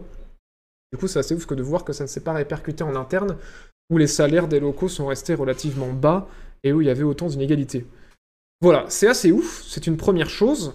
Euh, on va faire une, une- petite pause pour que je prenne vos réactions euh, à chaud sur, euh, sur le chat, et on va parler ensuite de, bah, de, de, de Skull and Bones, parce que du coup, bah, qui dit Ubisoft Singapour euh, dit Skull and Bones, et on va avoir des nouvelles de, de Skull and Bones, et malheureusement, euh, c'est pas tout rose. J'en profite également pour remercier, merci beaucoup, à euh, Escargot Parigolo pour son euh, sub, et Glouglou pour son septième mois, merci infiniment de votre soutien.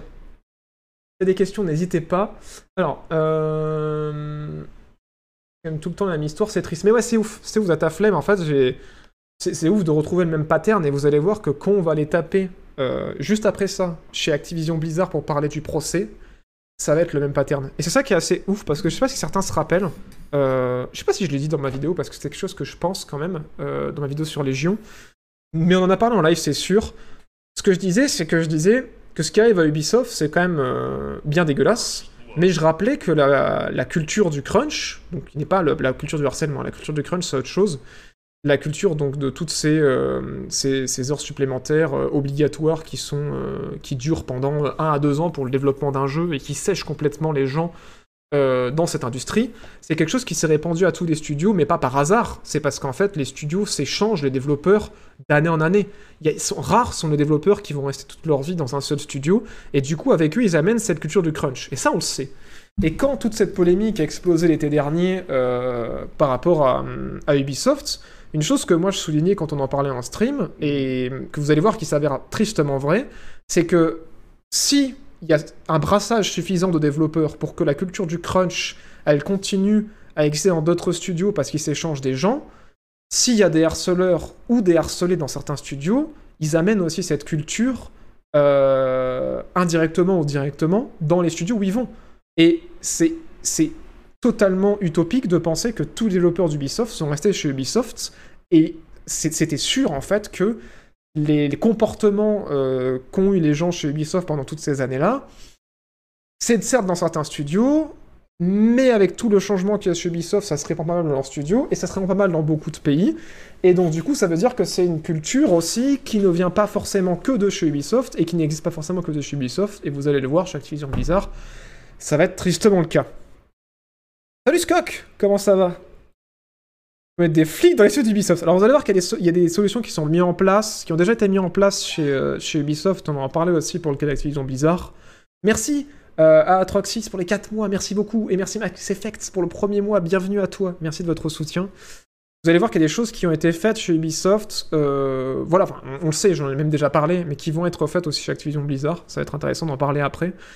Euh, Il y a des enquêtes internes qui ont été faites au départ et les gens ont dit ça va pas parce qu'en fait vous nous demandez de parler aux gens qui sont souvent nos harceleurs donc ça marche pas. Du coup il y a une restructuration des ressources humaines mais c'était pas suffisant. Du coup ils ont fait appel à des organismes externes pour faire des enquêtes et enfin avoir des gens externes à la boîte qui puissent euh, recueillir des témoignages et ensuite faire des comptes rendus pour savoir comment il faut améliorer les choses et comment il faut changer la culture d'entreprise pour que ça ne se reproduise plus. Ça a été très long, ils ont essuyé beaucoup de casseroles Ubisoft avec tout ça, mais c'est en bonne voie. Euh, problème euh, qu'on a appris il y a quelques semaines, c'est que le changement sur la majorité des studios Ubisoft est en cours, mais beaucoup de gens le trouvent extrêmement lent. Et euh, il y a encore trop de, gens en fait qui prennent ça à la rigolade, et il y a encore beaucoup trop, dans beaucoup trop de studios Ubisoft, de personnes haut placées qui n'ont certes pas fait de harcèlement, ou qui ne sont pas des harceleurs, mais qui prennent euh, le harcèlement trop à la légère ou à la rigolade, et qui continuent à propager en fait cette culture quoi. Et c'est pour ça que c'est important qu'on en parle, qu'on parle ce genre d'articles, qu'on en parle autour de nous et, euh, et qu'on partage ça parce que c'est qu'on montre que voilà déjà on une forme de soutien de partager euh, pour les développeurs de partager ce genre d'informations là. Ça leur donne une certaine visibilité dont ils ont besoin et surtout ça sensibilise en fait hein, parce que c'est vrai que euh, quand on n'a pas été confronté euh, à un harcèlement brutal, euh, on se rend pas forcément compte de ce que c'est quoi. Et, euh, c'est pour ça que c'est important d'en parler. Et je le rappelle ici, hein, le harcèlement, en fait, c'est pas juste faire une remarque à quelqu'un qui, à qui ça pourrait déplaire. C'est le fait de créer, en fait, une espèce de, d'ambiance où ça devient systémique et où on parle de harcèlement parce qu'en fait, c'est tout le temps, tout le temps, tout le temps, tout le temps, tout le temps, tout le temps, où en fait, psychologiquement, ça finit par briser les gens. Et en plus, si vous rajoutez à ça des agressions physiques euh, ou des agressions sexuelles, euh, voilà, il y a de quoi péter des plombs, il y a de quoi euh, voilà, devenir vraiment fou, en plus de la charge de travail qu'on a déjà dans le monde des jeux vidéo et dans d'autres entreprises, hein, parce que bien heureusement, ça n'existe pas que dans le monde des jeux vidéo, tout ça. Et, et c'est ça le problème, en fait. C'est ça qu'il faut sensibiliser les gens rapport à tout ça. Voilà. euh, Merci à euh, Kawagain, merci à Lebudab pour son troisième mois, merci à Skynix pour son sixième mois, merci de votre soutien. Alors c'est très difficile hein, sur ce genre de stream euh, d'aborder des sujets aussi complexes. Je- J'essaie de prendre le moins de raccourcis possible pour, pour en parler, mais, mais oui, c'est important d'en parler. Ouais, non, c'est assez ouf. hein. Ouais, tout à fait, le problème de la culture du crunch. En plus, euh, Gamecult ont fait une super enquête là-dessus. hein. Merci euh, Sakapov de, relever ça. Euh, Gamecult ont fait une super enquête sur le fait que la culture du crunch vient aussi des écoles. Que en école, on fait ressentir en fait aussi cette culture de euh, non, mais de toute façon, faut que tu te donnes à fond, c'est un métier passion, tout le monde veut faire ça, tout le monde veut ta place. Euh, Moi, je connu ça aussi dans l'audiovisuel, hein. c'est pas un truc qui est particulier aux jeux vidéo. hein. Moi, moi, je bossais, certains le savent, dans l'audiovisuel avant ça. Et euh, c'est quelque chose que j'ai énormément connu là-bas et qui est insupportable en fait. Que vraiment, faut pas faire de vagues, faut pas se plaindre, euh, faut être content d'être là. Mais si t'es payé ou pas payé ou mal payé ou si on ne paye pas tes heures supplémentaires, c'est pas si grave parce que quand même, euh, c'est cool ce que tu fais. Non, enfin, faut, faut vraiment pas accepter ce genre de situation. Moi, je l'ai jamais accepté quand je bossais dans l'audiovisuel, même si des fois ça te met un petit peu dans des situations un peu difficiles par rapport à tes employeurs. Mais, euh, mais voilà, faut, ce genre de comportement, quand on l'accepte, ça fait que le propager, quoi. Et euh, moi, ça va, j'étais... euh, J'ai jamais été en CDI dans l'audiovisuel, donc du coup, j'avais ce côté d'avoir plusieurs employeurs et de pouvoir poser le point sur la table à ce moment sans, sans forcément prendre le risque d'être blacklisté par une boîte parce que ce sont avait d'autres. Mais, mais c'est vrai que c'est pas quelque chose qu'il faut cautionner, quoi. faut se faire entendre, même s'il faut passer euh, par un biais anonyme, même s'il faut passer par des organismes externes à qui se confier ou par la presse quand vraiment euh, ça devient critique. Et il faut se faire entendre. Et je dis ça, ça vaut pour le jeu vidéo, ça vaut pour, euh, pour n'importe qui, dans n'importe quel, euh, quel lieu. hein. Faut, faut bien comprendre que ouais, le... pour moi, l'environnement de travail doit rester un lieu sain où on est, on est là pour, euh, pour produire quelque chose, quoi. Pour, euh, pour produire un bien, pour produire... euh, Voilà, pour, et puis pour gagner sa vie aussi. Donc c'est pas normal que on y aille avec un eau au ventre, quoi. Voilà, voilà. Et là, j'ai euh, 29 ans. Bonsoir, Artyom Negev. Et merci pour ton sixième mois. Merci infiniment. Merci en tout cas euh, au chat. hein. Euh, Je vois que vous êtes très respectueux et euh, c'est très très cool. Vous débattez, euh, vous argumentez. ce que vous avez à dire, c'est super cool. C'est hyper agréable. Donc merci beaucoup. Il existe partout, aussi bien dans le privé que dans le public. euh, pour la France, avec les réformes du Code travail et la fonction publique, bon courage pour lutter contre ça. Non, mais c'est sûr. hein. Tu, parles de la France, mais ça, se généralise euh, de partout en fait. hein. C'est malheureux, on est dans une société capitaliste euh, et du coup, bah forcément, quand le quand les droits du travail est plus flexible, ça donne plus de possibilités pour produire plus, quoi. Pas forcément mieux, mais pour produire plus. Enfin bon.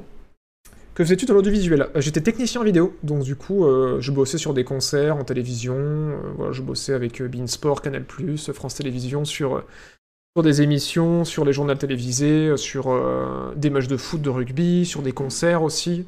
Et en fait, moi, je m'occupais de tout ce qui était la mise en place technique. C'était très très éloigné de ce que je fais juste sur YouTube, mais c'était voilà, mettre en place des régies, mettre en place des caméras, du son, voilà, c'était... J'étais en gros... pour les informaticiens qui sont dans le chat, euh, l'IT de l'audiovisuel, quoi. S'il y avait un truc qui était cassé, qui marchait pas, après que je l'ai installé, c'est moi qu'on venait voir, et c'était euh, mon taf de tout connaître techniquement pour que euh, les gens qui exploitent le, matériel puissent euh, puissent l'exploiter sans se poser de, questions techniques de ce côté-là.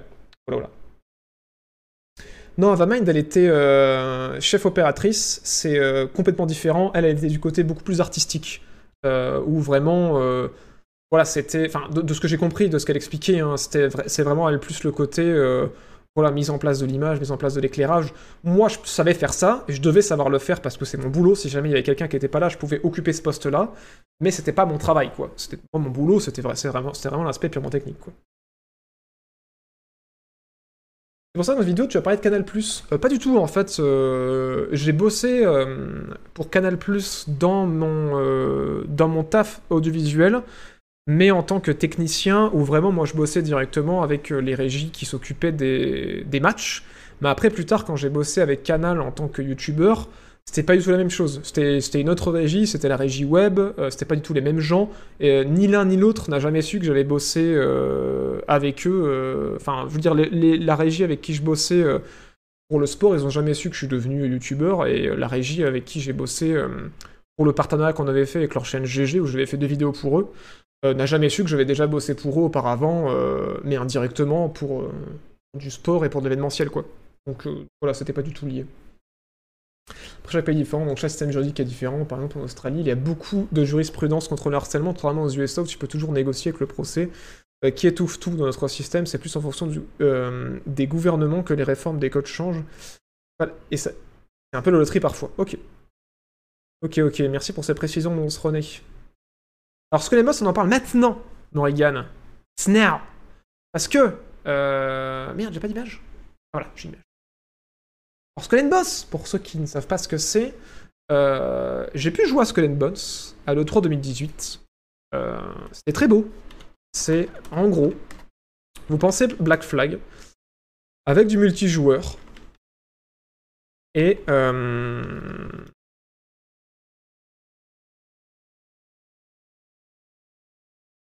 Et vra- vraiment, euh, putain, visuellement, je me rappelle, c'était ouf. Vraiment ouf visuellement. Très très beau euh, comme jeu. Et euh, alors ça c'est le, c'est pas du gameplay ça je crois. Non. Je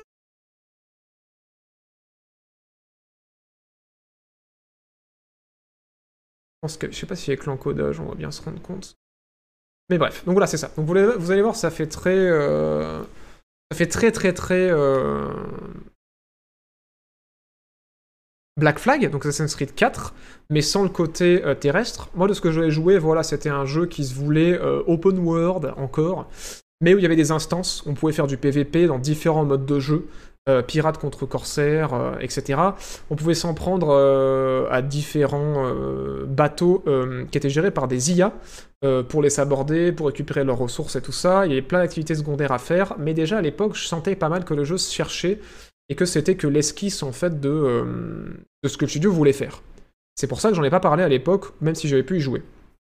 C'est quand même assez intéressant.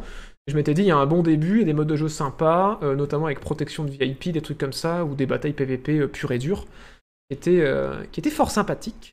Mais de ce qu'on en a su, c'est que c'est un putain de méga bordel le développement de Skull and Bones. Parce que vous l'avez vu déjà, il y a une culture dans le studio qui est pas dingos, et on a parlé pa- de pas mal de discrimination, et d'avoir toujours des francophones au haut poste. Ce qui euh, ne doit pas aider énormément euh, niveau communication avec la majorité des équipes, mais déjà ce qu'on a appris sur cette enquête autour de, Singapour, c'est que pour Skull and Bones, le jeu base, ça devait être un DLC multijoueur de Black Flag. Ce qui ne s'est pas passé. Parce que euh, le jeu a semblé beaucoup plus ambitieux que, que ce qui était prévu. Donc du coup, ils ont dit, bah c'est bon, let's go faire un jeu en entier. Donc le développement a commencé en euh, 2013. Il était prévu à la base sur PS3 et 360, peut-être sur, euh, PC, on le saura jamais. Il a été montré euh, en 2017, donc supposément euh, pas mal de temps après la sortie qu'ils avaient prévue, et en 2018, où j'avais pu y jouer.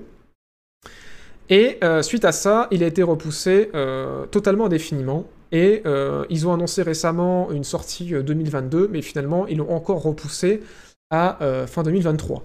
Mais que se passe-t-il en interne, vous allez me dire? Eh bien, en interne, il se passe qu'il y a euh, une absence totale euh, de direction globale pour le jeu. C'est que là, je vous ai dit, ça va être open world, il va y avoir des modes PVP, euh, et puis il y aura aussi un peu de PVE et euh, des missions secondaires. Mais ça, moi, ça c'est la version que j'avais jouée. Mais, mais, euh, dans la réalité, tout ce qu'on a appris dans, le, dans les différents témoignages, c'est qu'il y a eu trois directeurs créatifs différents sur le jeu. Les directeurs créatifs, c'est un peu les réalisateurs pour les films, c'est ceux qui décident qu'est-ce qu'on va faire. Et les équipes qui ont témoigné à Kotaku ont... euh, c'est Polygon? Non, c'est Kotaku, je crois. Qui ont témoigné à Kotaku ont euh, dit qu'en fait, rien que ça, c'était un enfer. Parce que du coup, vous, le comprenez, là, ça fait euh, 8 ans que le jeu est en développement. Et au départ, on devait jouer euh, juste des bateaux. Donc moi, c'est la version que je jouais. Puis après, il y a eu euh, un directeur ou une directrice euh, créative qui est arrivé et qui a dit non, mais ce serait bien aussi d'avoir des phases à pied à terre. Parce que moi, j'aimais bien Assassin's Creed, donc faudrait faire ça. Du coup, ils ont fait ça, et on sait pas si ça a été, si c'est toujours dedans ou si ça a abandonné. Après, ils ont dit, est-ce que du coup, euh, il y a que du, euh, enfin, est-ce que, du coup, on joue le personnage sur le bateau et on peut se déplacer sur le bateau, ou est-ce qu'on joue que le bateau? Non, on joue que le bateau. Et après, ça a été, non, non, mais vu qu'on aura des phases sur Terre, faut aussi qu'on joue le personnage sur le bateau. Ah d'accord. Donc en fait, c'est encore plus proche de Black Flag. Après, au niveau de l'environnement, c'était censé être les Caraïbes, puis c'est devenu l'océan Indien, puis euh, c'est devenu euh, finalement un univers fictif. Et puis au début, ça parlait d'être que PVP, puis finalement c'était PVE, puis finalement c'est devenu une expérience coop. En fon- à chaque fois qu'on changeait de directeur, ça changeait de direction. Et à chaque fois, ils essayaient de suivre les, succès euh, en cours pour remodifier le jeu. Du coup, il y avait un jeu qui était quasiment prêt, qui était bien avancé, et on disait Ah bien, mais Rainbow Six, ça marche bien, du coup, faudrait qu'on euh, peut-être mette un système de héros, ou qu'on peut-être on fasse un jeu avec euh, le même système de monétisation. Ah non, mais finalement, The Division, c'est pas mal, faudrait qu'on ait un système de loot aussi. Ah, mais il y a Ark en ce moment qui marche bien, est-ce qu'on pourrait pas avoir un truc plus open world avec des compétences sur le personnage Un enfer. Donc en fait, tous les, euh, les revirements d'Ubisoft tous les 2-3 ans, et ben en fait, Ubisoft Singapour l'ont subi systématiquement avec l'arrivée d'un nouveau directeur créatif à, à rechanger le jeu euh, à chaque fois pour le réorienter et qui disent qu'aujourd'hui encore, en 2021, ils ne savent toujours pas qu'est-ce qu'est censé être le jeu. Quoi. Ce qui est quand même assez incroyable. Et en plus de ça, le fait que Singapour est à l'opposé de, de Montréal et de Paris, bah pour communiquer avec le, le, QG, en gros, l'éditorial, c'est très compliqué. Et euh, ils communiquent rarement en direct, et que du coup, bah, ça aide pas en fait le jeu à prendre une, une direction euh, qui soit plus euh, évidente. Le méga problème, le méga problème et l'enfer dans lequel sont les développeurs actuellement, c'est que en 2015, deux ans après le début du développement du jeu, les développeurs étaient 100. Et en 2019, les développeurs de Singapour, ils sont 400. 400 à bosser sur le jeu. Euh, c'est- colossal. hein. 400, c'est vraiment une grosse, grosse, grosse production.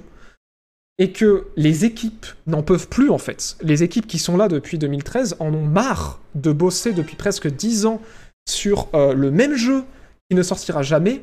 Et en fait, ils ont envie que même si c'est éclaté au sol, que ça sorte pour qu'enfin ils puissent coder autre chose et designer un autre truc parce qu'ils en peuvent plus. Et le problème, c'est que, ben, à cause de ça, il y a plein de gens qui se barrent du studio parce qu'ils en ont plein le cul et qui se disent mais ça sortira jamais. Euh, que les gens, en fait, euh, se butent et, euh, et, et, et en fait, ouais, certaines personnes témoignent de presque devenir fous parce qu'en fait, ils font que ça tout le temps, en fait. Vous vous rendez compte? Imaginez 8 ans de votre vie à coder un seul et même jeu. Déjà, imaginez, un Assassin's Creed, ça prend 3 ans. 3, donner 3 ans de votre vie pour faire un Assassin's Creed, ou vous partez sur un The Witcher ou un Cyberpunk et vous donnez 4-5 ans, sans, sans parler du crunch, hein, euh, ou sur ces 4-5 ans, vous donnez 2 ans à sacrifier tous vos week-ends et toutes vos soirées. Bon, apparemment, c'est pas trop le cas chez Ubisoft, même si euh, il y a euh, une culture toxique au niveau du crunch, c'est censé aller. Imaginez donner 8 ans de votre vie pour un jeu qui est toujours pas sorti et qui sortira peut-être jamais, quoi. C'est euh, faut le tenir, faut le tenir. Et euh, le truc infernal, c'est que Ubisoft, semblerait-il, euh, n'a pas envie d'abandonner le jeu. Pourquoi? Parce que maintenant il y a 400 personnes qui sont à Singapour et que du coup, bah, Skull and Bones, c'est un truc qui les occupe quand même beaucoup. Que Ubisoft a déjà investi 120 millions de dollars dans Skull and Bones et que maintenant c'est devenu trop gros pour que ça se plante et qu'il faut absolument que ce soit un succès. Et 120 millions, euh, on l'a dit dans la news d'avant, c'est à peu près ce que ça a coûté les exclus euh, PS4, donc euh, God of War, The Last of Us, non, The Last of Us c'était PS3 je crois, Horizon Zero Dawn, voilà, c'est ce genre de, de prix-là de production, et là c'est 120 millions et on n'a toujours pas un jeu quoi. Et il y a beaucoup de gens aussi en interne qui pensent que Ubisoft continue de garder le jeu à flot parce que le deal des subventions de Singapour, c'était qu'il fallait que ils embauchent beaucoup de locaux et qu'ils fassent un jeu euh, qui soit une nouvelle franchise. Et que Skull and Bones, c'est ça. Et que du coup, bah, en fait, c'est à cause de ce deal-là qu'Ubisoft peut pas annuler euh, Skull and Bones et que du coup, ils sont obligés de le finir, mais qu'ils ont investi tellement dedans qu'ils voudraient que euh, bah, qu'en fait le jeu sorte quoi, que le jeu il sorte et qu'il soit bien et qu'il vende. Et voilà, un enfer de, de développement qui dure depuis trop longtemps, avec un éditeur, euh, à savoir Ubisoft, qui, euh, qui s'est coincé la main dans un deal avec Singapour, et qui s'est coincé la main dans ses propres économies parce qu'ils sont à 120 millions, et que du coup, mesdames et messieurs, je suis désolé, mais à mon avis, on n'est pas prêt à voir Skull and Bones, et si on voit Skull and Bones sortir, euh, ce sera pas un jeu qui aura eu 8 ans de développement, parce que vu le nombre de virages qu'ils auront fait, euh, il est possible qu'à un moment donné, ils aient carrément tout repris de zéro, quoi. Donc, donc voilà. Voilà, voilà. Euh, merci, du coup, euh, à Daydy1 pour le quatrième mois, et merci à Cave Till pour le quatrième mois aussi. Merci de votre soutien. Et ça a flopé parce que Sea of Thieves est mieux. Ouais, non, mais c'est un enfer. C'est un enfer parce que... Il y a de la place pour les jeux de pirates. Il y en a pas tant que ça, hein. Et il y a un vrai gros public pour les jeux de pirates, mais... mais ouais, ouais, un jeu qui est reboot et reboot et reboot et reboot. euh. Et le problème, c'est que, ouais, ouais, là, apparemment, de ce qu'en disent les... les témoignages, ouais, c'est que plutôt que de réduire l'équipe pour essayer de sortir le jeu avec ce qu'ils avaient, ils ont fait que grossir encore et encore l'équipe euh, euh, de Skull and Bones pour, pour, pour en faire un, triple A, quoi. Ou un quadruple A, j'en sais rien, mais... Mais ouais. Merci Chaton Céleste pour le deuxième mois. C'est euh, c'est assez ouf, ouais. Va, fa- va falloir vendre une bonne centaine de millions de jeux selon notre bon si-. Putain, j'adore ce chat. C'est 500 000 utilisateurs pour que ce soit rentable. putain, vous êtes con. Vous avez tellement raison en plus, putain. Ah là là. Ouais, c'est triste. hein. C'est triste. Je crois qu'ils ont reboot le jeu trois ou quatre fois. Trois fois, ouais. Trois fois, ouais. C'est fou, hein. C'est fou. Bon, euh, ça c'était pour Singapour, ça c'était pour Skull and Bones. Euh, et maintenant, on va rentrer euh, sur Activision Blizzard. Alors, déjà, première chose, on va faire une petite mise en jambe. En parlant de Warcraft 3 Reforged et du développement de Warcraft 3 Reforged, avant de parler vraiment de la grosse grosse actu de cette semaine, à savoir le procès Activision Blizzard, pour vous donner un peu l'ambiance, euh, en ce moment chez Blizzard, vous le savez, depuis un petit moment, il y a beaucoup de, gens de Blizzard qui se sont barrés euh, pour former euh, divers studios, deux ou trois studios, si j'ai pas de conneries, pour faire leur propre jeu, parce que depuis le rapprochement avec Activision, c'est en mode la thune, la thune, la thune, la thune, et ça plaît pas beaucoup à beaucoup de développeurs de Blizzard qui, qui sont barrés pour faire leur propre truc, sous leurs conditions, qu'on avait probablement aussi un peu marre de, de, crunch, même si je crois pas que j'ai eu le truc de ce côté-là, on va aller jeter un coup d'œil. Mais j'imagine que ouais, il y a 10 ans quand même, au moment où ils sont pas, enfin, qu'il y a plusieurs années au moment où ils sont partis, le crunch était partout de toute façon. Donc il est possible qu'ils en aient eu. En tout cas, ce qu'on a su suite à euh, ce dossier de euh, Bloomberg, il me semble, si je dis pas de bêtises, euh, par John Schreier, qui a été relayé par Gamecult, si vous voulez la version française, dont le titre de l'article est à l'écran pour vous. On a appris que euh, Warcraft 3 Reforged, mesdames et messieurs, quand il était euh, annoncé et que les précommandes étaient ouvertes, il n'était pas du tout, mais pas du tout prêt. Genre vraiment loin de là. Donc ça nous rappelle encore une fois que précommander, c'est le mal. Euh, Qu'il y a eu des pressions financières pas possibles pour lancer le jeu. Pourquoi? Parce que euh, Activision Blizzard s'est clairement dit bon, Warcraft 3 c'est bien sympa, les STR c'est bien sympa, mais Warcraft 3 Reforged ça va pas nous rapporter autant que Call of Duty ou autant que Warzone. Donc vous êtes mignons, vous faites ça vite, euh, vous faites ça pour pas cher, et, euh, et on sort ça, on fait du fric avec, et on n'en parle plus.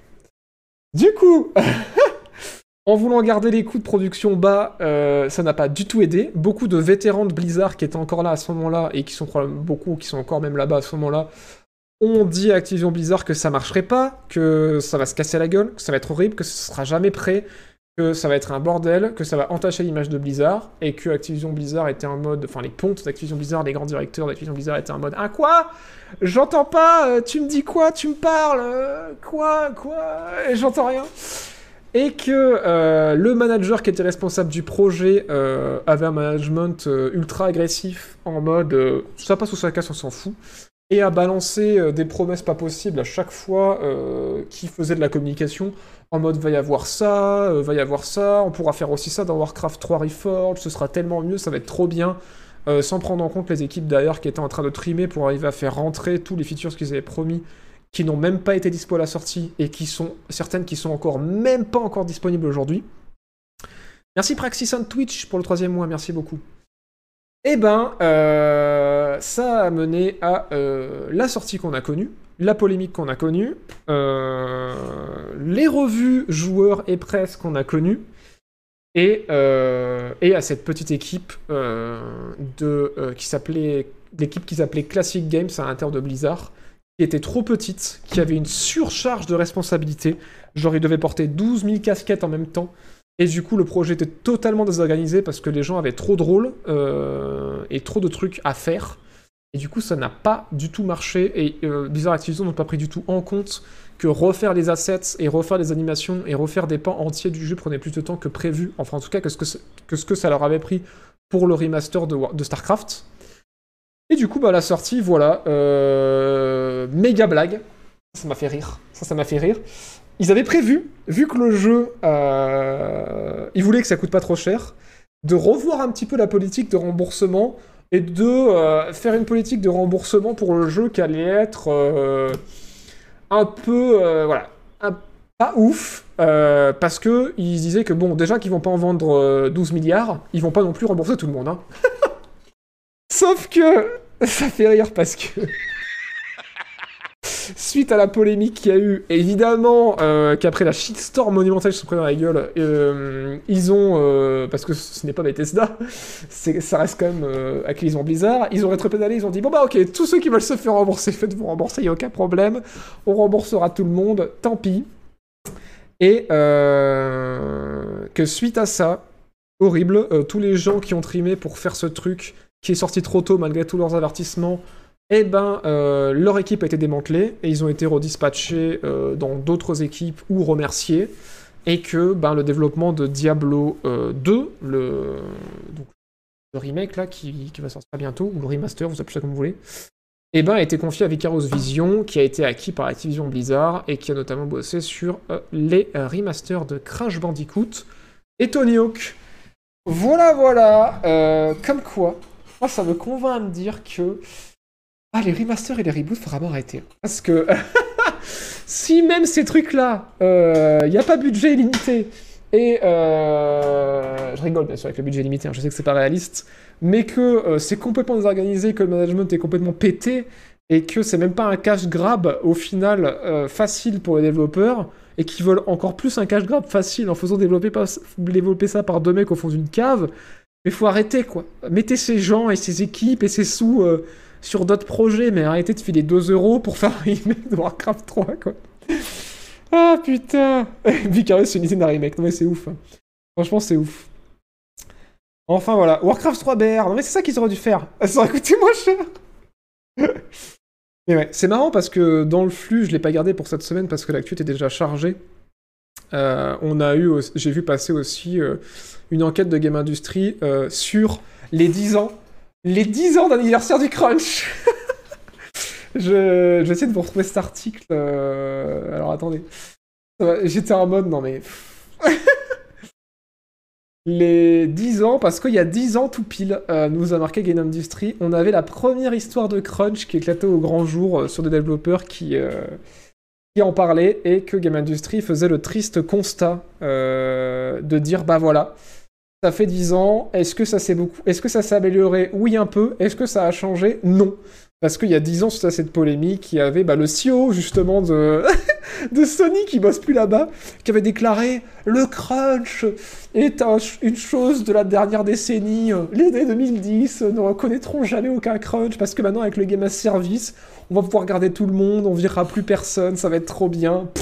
Bah vas-y, va dire ça euh, aux développeurs de Fortnite qui en peuvent plus, euh, aux développeurs euh, de voilà toutes les équipes de Riot Games qui en peuvent plus de cette toxicité dans l'industrie, aux développeurs de Cyberpunk, même si bon là pour le coup c'est pas du Game as Service, que ouais ouais c'est bon, tout est résolu, tout va bien, tout le monde il est content. Putain, je te jure. Vous allez voir que c'est pas le seul à être sur la Lune. hein. On y arrive là. On va parler des directeurs. Vous allez voir, ça va être lunaire que je vais vous proposer. Mais, euh, mais un truc incroyable. Alors attendez, il faut que je vous retrouve.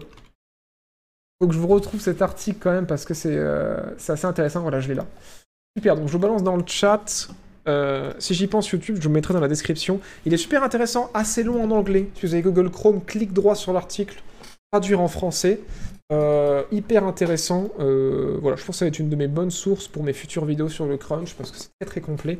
Mais c'était trop long pour en parler dans cette émission. J'ai pas eu le temps de finir de le lire. Mais en tout cas, très intéressant. Et, euh, et voilà. Alors là, on commence à rigoler. Mais c'est bien qu'on rigole parce que le, sujet est quand même assez sérieux. Mais là, on arrive à la dernière partie de cette émission. Euh, Activision Blizzard, mesdames et messieurs, se prennent cette semaine un procès de rien moins que l'Agence des droits civiques de Californie. Il intente une action en justice euh, pour euh, leur culture de travail euh, Activision Blizzard. Donc, ils ont mené deux ans d'enquête pour voir quelles étaient les conditions de travail chez Activision Blizzard. Et suite à ces deux ans d'enquête, eh ben, ils se sont dit non, mais là, c'est n'importe quoi. Donc, c'est parti, action en justice. Je le répète, hein, l'agence des droits civiques de Californie. hein. C'est pas des développeurs, voilà, c'est l'agence des droits civiques de Californie. Qui tombe sur le coin de la gueule de Blizzard. Euh, alors, on va parler de, beaucoup, beaucoup, beaucoup, beaucoup, beaucoup de, choses extraordinaires. Alors, euh, donc, suite à ça, ils ont découvert, euh, suite à ces enquêtes pendant deux ans, que, bah, bizarrement, qui l'eût cru, le harcèlement, le sexisme et potentiellement la discrimination, non, la discrimination, disons-le, n'ayons pas peur des mots, euh, ça s'est pas arrêté euh, aux frontières d'Ubisoft. Incroyable Je le disais juste avant, mais qui eût cru que les murs d'Ubisoft étaient en fait gigantesques de 10 mètres de haut et qu'aucun développeur euh, n'ayant fait du harcèlement ne s'est échappé dans aucun autre studio du monde. hein. C'est vraiment... tout est resté chez Ubisoft. Tout le monde rigolait bien. euh, Voilà, tout le monde était en mode lavage de linge sale, en mode euh, non, non, mais chez nous, on est très fiers. N'hésitez pas à nous les dire, à nous dire euh, en interne si vous avez des remarques à faire.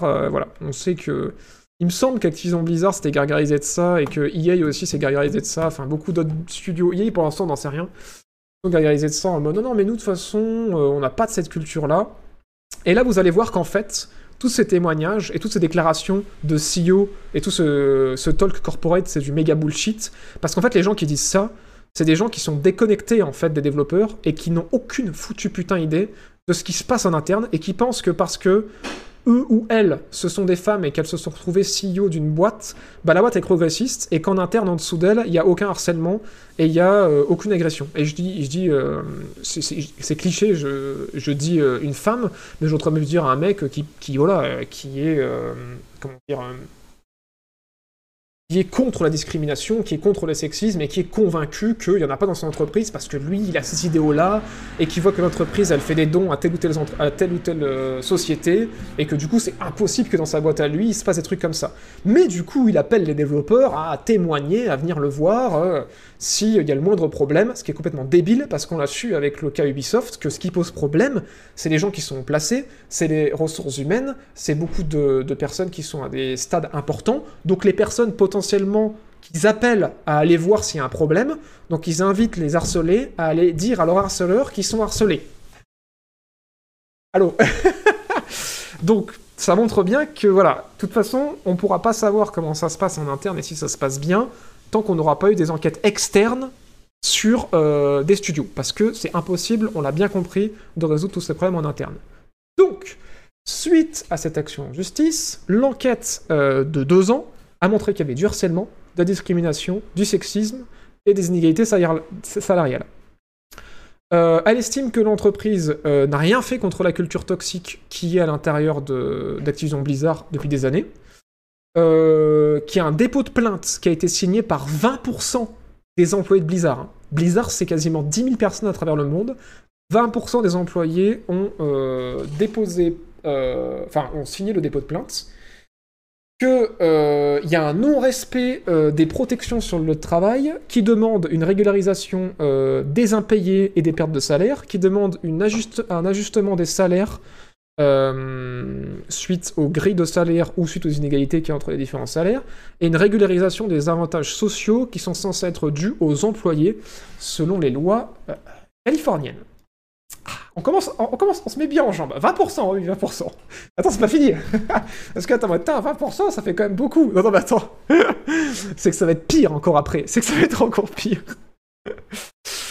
Euh, Il y a aussi des cas de femmes ou d'hommes, les deux ça marche, qui en revanche ont euh, surnavigué malgré le harcèlement et qui le minorent parce que eux n'en ont pas souffert, donc ils voient pas pourquoi les autres chouinent. C'est exactement, je, je suis totalement d'accord avec toi, Nounours, Nounours René, c'est que tant que tu l'as pas subi, ou que euh, un de tes collègues proches ou un de tes amis proches te l'a pas subi, tu ne t'en rends pas forcément compte parce que euh, tu vois pas à quel point c'est violent et régulier et grave en fait. Et à quel point ça peut impacter la personne. Il n'y a que si la personne t'en parle en off que tu te dis Ah merde En fait, je me rends compte qu'il y a un problème parce que cette personne est super mal. En fait, elle va pas bien, elle, va partir en burn-out ou elle pense à quitter la boîte euh, parce que c'est extrêmement toxique. Et il n'y a que quand tu es proche de ces gens-là euh, que tu peux te rendre compte de ce qui se passe vraiment. Et la réalité, c'est que oui, beaucoup de gens euh, ne verront peut-être pas ça dans leur carrière et ne s'en rendent pas compte, mais comme je le disais, les directeurs d'Activision Blizzard sont trop déconnectés en fait de tout ça pour se rendre compte de ce qui se passe. Alors, on a eu, suite à cette enquête, euh, un reproche sur une culture, encore une fois, ça va faire écho à ceux qui m'avaient entendu parler d'Ubisoft sur ma vidéo ou sur mes différents streams, à euh, une culture de la fraternité, ou la, bro-culture, comme il l'appelle en anglais.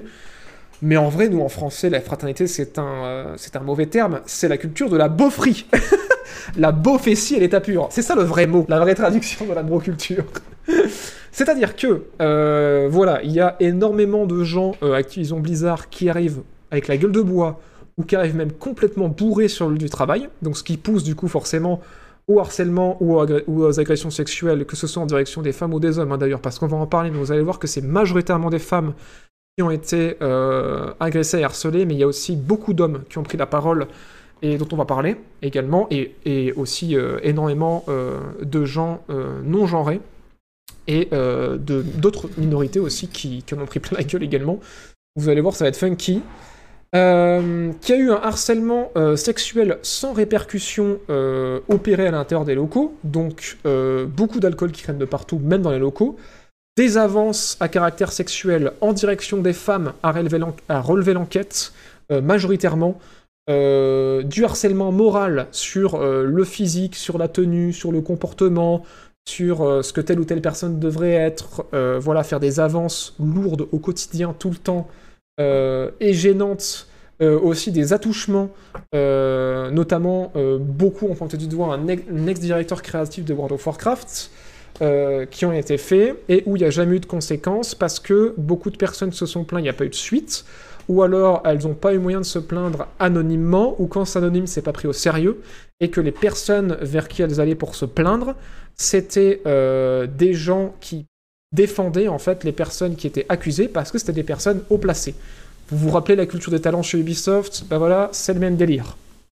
Des ressources humaines, donc je le disais, qui sont inefficientes, euh, puisque voilà, il y a de la discrimination, qui, qui même partie en fait du problème, parce que les ressources humaines sont extrêmement proches des harceleurs, euh, Activision Blizzard apparemment, là où chez Ubisoft, euh, ils étaient pas proches, mais c'est juste qu'en fait, euh, la direction leur disait faut protéger les talents à n'importe quel prix, donc ils les appréciaient pas spécialement, mais c'était leur boulot de les protéger, de les garder quel qu'en soit le prix. Là, c'est carrément que c'était des copains, entre guillemets, des gens qui sont très proches d'eux.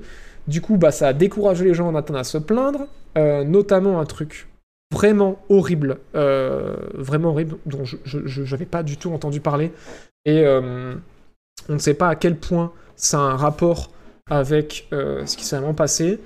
Euh, Il y a eu aussi un cas qui euh, a été souligné par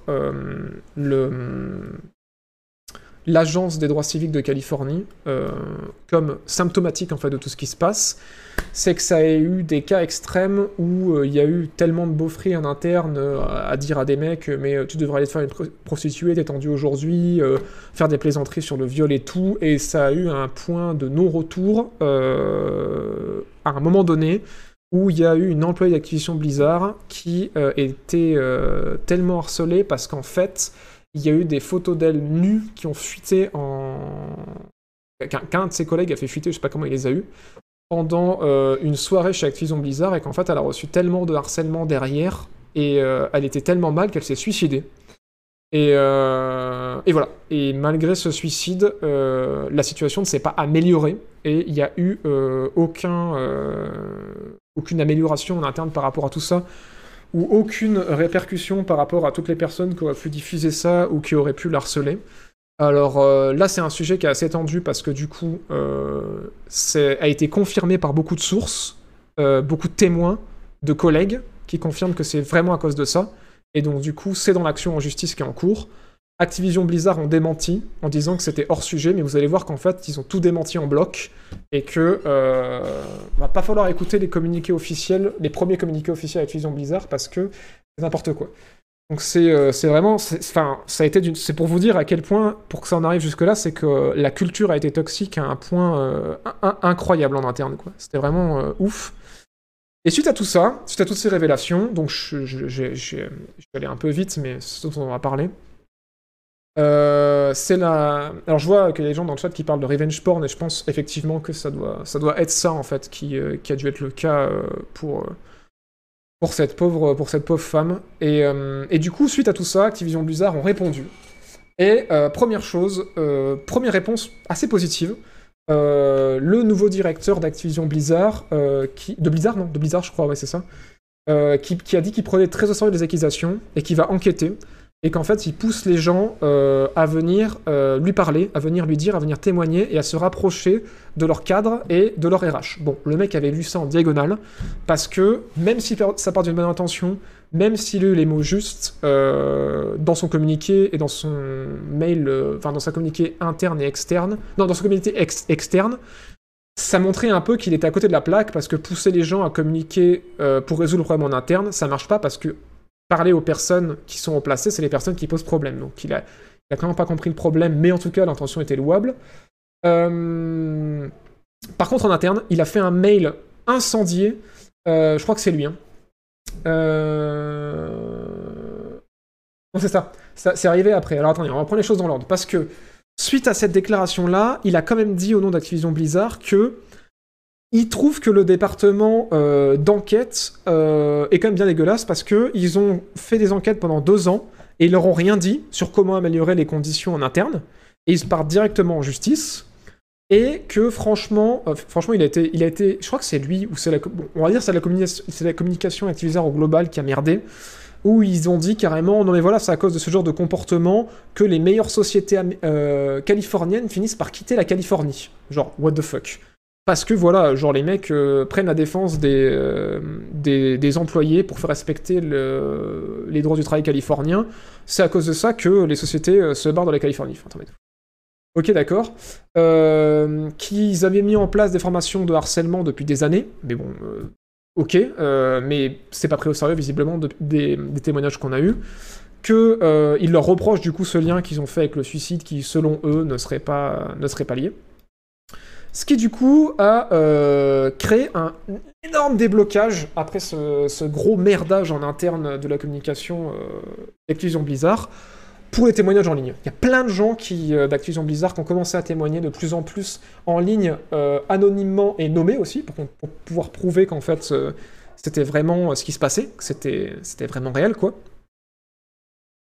Et voilà, c'était vraiment d'une ça a libéré beaucoup de paroles et on a appris beaucoup de choses, notamment que des employés des ex-employés euh, ont confirmé tout ça. Il y a énormément d'hommes, euh, à la grande surprise de beaucoup, qui ont euh, témoigné de ce harcèlement sexuel. Ils ont subi beaucoup sur, bah, sur leur physique, hein, mais moins que les femmes, mais quand même, mais surtout qui ont subi moins d'employés ont subi des agressions sexuelles, des hommes que des femmes. Mais par contre, les agressions sexuelles envers ces employés hommes-là étaient euh, assez violentes, dans le sens qu'on en a parlé, parce que on a parlé aussi de Riot, où il y avait cette culture-là. Euh, vous rappelez-vous euh, que je vous disais qu'il y avait des mecs qui, pendant des meetings, se prenaient des mains au cul sans avoir rien demandé de leur supérieur Et ben là, c'est du même acabit. Genre, voilà, en mode vraiment des mecs qui vont être très taquin sur des sujets sexuels, à faire des propositions sexuelles dans l'open space et tout euh, à des mecs, euh, ou même en dehors de ça, plus répandu et plus courant, euh, des mains au cul, des jeux à la con en mode voilà s'amuser à attraper le derrière ou les parties génitales des collègues. Enfin voilà, en gros, c'est tous des jeux à la con que tu te dis, mais oh mon dieu, mais le niveau de bofferie est, à, est, à, est, est stratosphérique, c'est incroyable.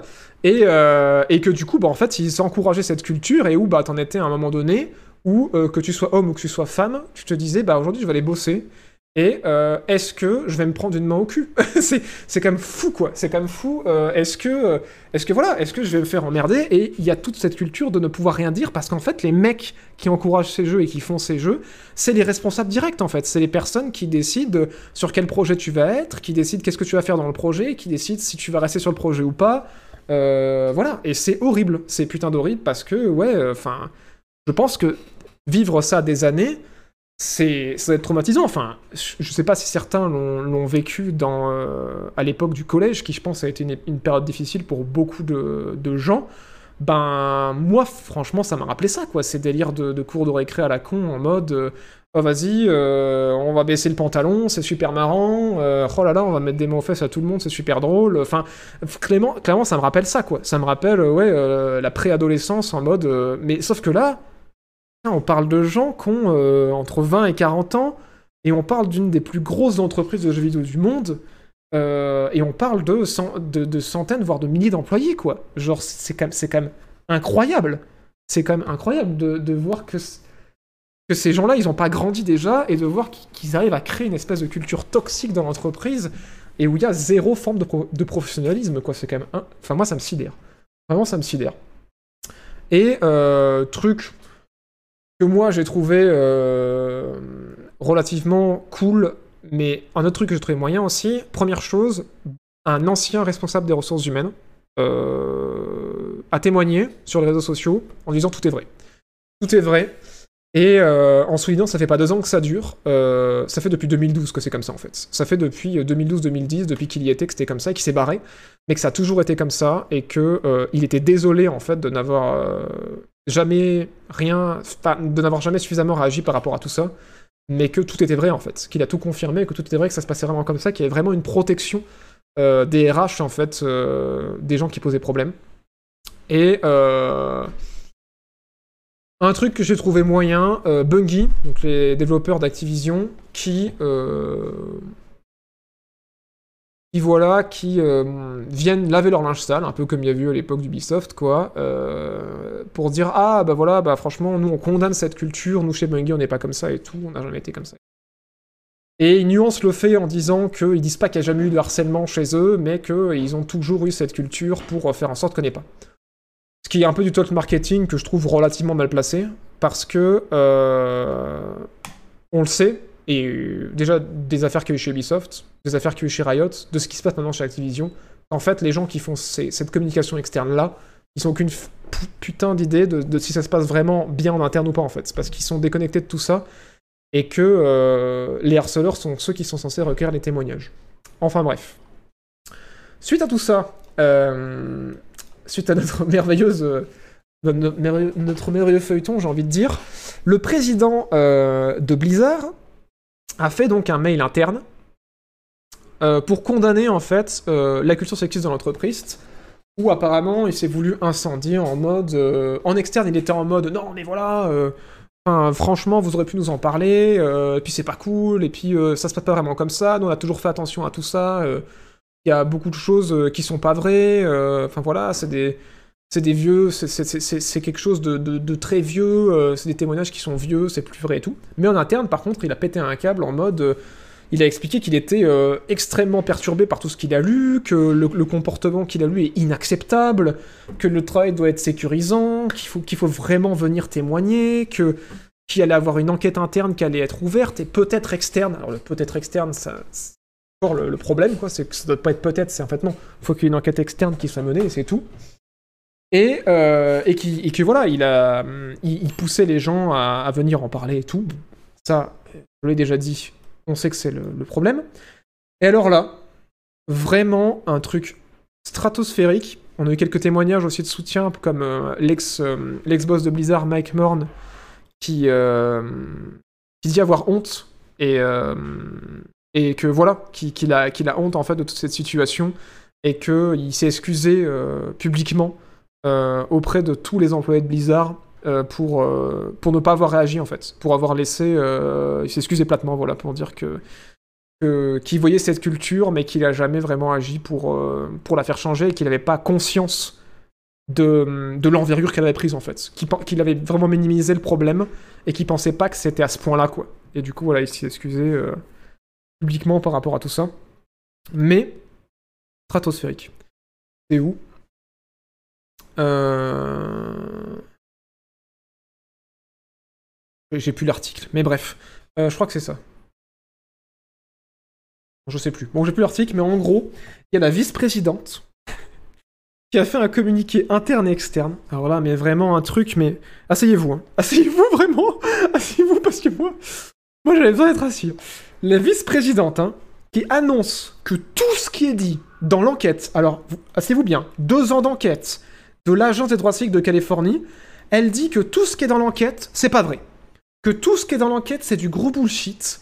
Euh, que c'est n'importe quoi parce que elle, elle fait partie d'organismes de protection des droits des défenses des femmes et qu'en plus c'est une représentante euh, des employés euh, féminines de Blizzard et donc elle, elle sait que c'est pas vrai et que tout ça c'est du gros mytho, que c'est n'importe quoi, euh, que c'est encore un coup politique euh, dans les grandes lignes et que euh, tout ça c'est une culture vieille d'il y a 10 ans mais que elle depuis qu'elle est là c'est pas vrai. Que tous les témoignages qui ont été recueillis, que les 20% d'employés qui ont signé tout ça, c'est pas vrai. Parce que elle, elle, il lui est jamais rien arrivé, elle a été bien traitée, elle a un bon salaire, donc c'est pas vrai. Putain, ça me rappelle cette vidéo que j'avais faite avec ce gag, je sais plus, je crois que c'était sur Mafia, où j'en avais marre des gens qui disaient moi j'ai pas eu de bug donc le jeu il est pas buggé, bah là c'est pareil. Bon, on m'a jamais harcelé, donc le harcèlement n'existe pas dans mon entreprise. Ok, d'accord T'es en mode. Mais c'est pour ça que je vous dis vraiment, les, les CEO, les présidents, les, les représentants de toutes ces boîtes-là, ils sont déconnectés. Mais un niveau, ils sont dans leur microcosme en train de se monter le chou en mode Oh, quand même, euh, ils abusent de dire des trucs comme ça. euh, nous, franchement, on n'a jamais eu de problème dans notre entreprise. Mais allô? T'es au sommet de l'entreprise. Qu'est-ce que t'en sais de ce qui se passe en dessous, putain?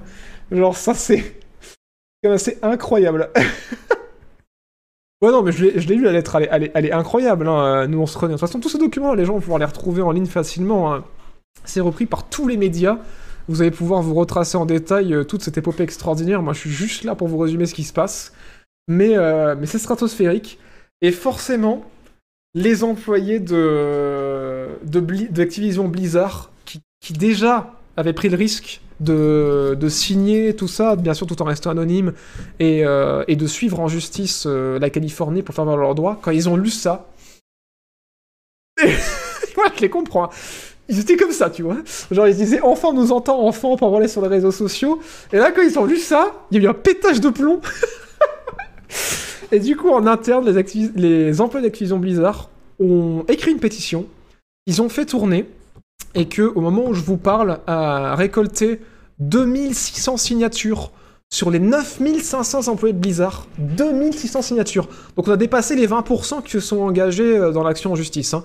On est sur 2600 personnes au moment où je parle, hein, donc c'est encore en train de monter parce qu'il y a 3-4 jours c'était 1000 personnes, là on est à 2600, qui ont signé un truc, une pétition pour dénoncer la réponse insuffisante de la direction et dire que tous les employés de Blizzard se co- enfin ceux qui signaient ça en tout cas, se désolidariser, désolidariser complètement de euh, ce qui venait d'être dit par la direction et que eux ils étaient pas du tout d'accord avec ce qu'était en train de dire la direction que c'était n'importe quoi ce qu'ils étaient en train de raconter et que s'il y avait des problèmes et que évidemment qu'il y a cette culture et que c'est n'importe quoi euh, la direction de Blizzard et que euh, cette culture va à l'encontre de tous ceux en quoi ils croient et qui voudraient que la direction d'Activision Blizzard se réveille et enfin reconnaisse que c'est vraiment en train de se passer et agisse.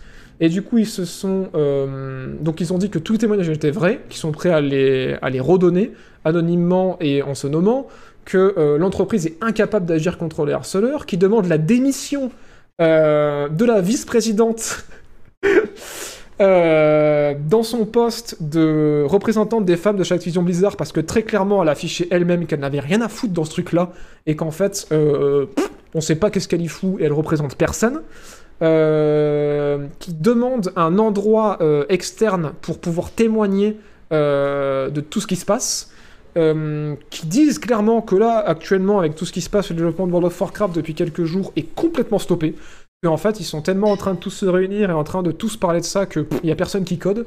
Donc, qu'ils espèrent qu'ils en ont bien conscience. Et, euh, et qui demandent aussi des excuses publiques de la vice-présidente voilà, pour euh, qui n'imaginait pas du tout l'ampleur du problème. Et sauf que, euh, vu qu'apparemment ça n'a pas suffi, et euh, qu'ils avaient l'impression qu'on continue à se foutre de leur gueule parce qu'il n'y avait toujours pas de réponse de la direction, écoutez-moi bien, on est en Californie, euh, on est dans le pays du capitalisme, euh, et ben, il y a les 2600 personnes, supposément, qui ont signé euh, cette euh, pétition, donc dans le pays du capitalisme, hein, je le rappelle encore une fois, euh, qui se sont foutus en grève aujourd'hui, au moment où je vous parle, euh, le mercredi euh, 28 juillet. Ils se sont tous foutus en grève et en fait ils vont se rassembler pour faire une marche de protestation euh, contre le management de Blizzard Entertainment. Et euh, que voilà, ils sont, euh, ils disent que les déclarations de l'ensemble de la direction vont à l'encontre de leurs croyances et ce en quoi ils croient euh, qui demande une amélioration des conditions de travail pour les femmes et les minorités, euh, et pour tout le monde en fait, un partage des données sur les salaires, sur les promotions et sur la rémunération, sur quoi ça se base, et que ce soit plus transparent, pour plus qu'il y ait d'inégalités, pour que vraiment on se rende compte si vraiment il y a quelqu'un qui est moins payé que l'autre. demande une enquête de spécialistes externes euh, qui soit menée à l'intérieur d'Activision Blizzard pour améliorer les conditions, et qui veulent une déclaration enfin officielle de la direction euh, comme quoi il y a un problème. Et que tant qu'ils auraient pas ça, ils bougent pas. et écoute, en mode, ok. Genre, donc, c'est déjà, déjà, ça m'avait choqué. Un des premiers vrais syndicats de jeux vidéo euh, se forment aux États-Unis, avant que dans les autres pays du monde ça commence à arriver. Mais là, de se dire que bon, c'est pas la première grève, hein, euh, parce qu'il y a Riot aussi qui ont fait une grève avant ça. Il y a eu des manifestations aussi en France, d'ailleurs chez Activision Blizzard, pour la fermeture, pour la fermeture du pôle Versailles. Pas les premiers à foutre en grève, hein, loin de là. Mais là, c'est quand même euh, très médiatisé. Surtout, ça, fait quand même beaucoup, beaucoup d'employés qui vont, euh, s'arrêter de bosser aujourd'hui, euh, supposément. C'est quand même assez impressionnant. Et là, suite à tout ça, eh ben, comment ça, plus personne code World of Warcraft? Et du coup, notre ami Babi est arrivé. Il a dit Bon, j'arrive. Comment voulez-vous que je reçoive mes 300 millions de bonus par an s'il n'y a plus personne qui bosse Du coup, Bobby, il descend de, euh, sa petite, euh, de sa petite pyramide, il descend de sa grande tour et il dit Je vous ai compris. Activision, Blizzard, je vous ai entendu. Alors, déjà, Bobby, il a fait euh, un communiqué officiel. Il a dit c'est bon, c'est ok, c'est la merde, je suis là, j'arrive. Vous voulez un communiqué officiel? Je suis là.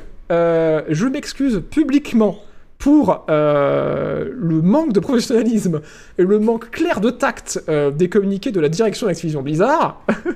et moi, je vous dis, je suis désolé. Voilà, je suis désolé, c'est n'importe quoi. Je salue le courage de tous ceux qui ont témoigné.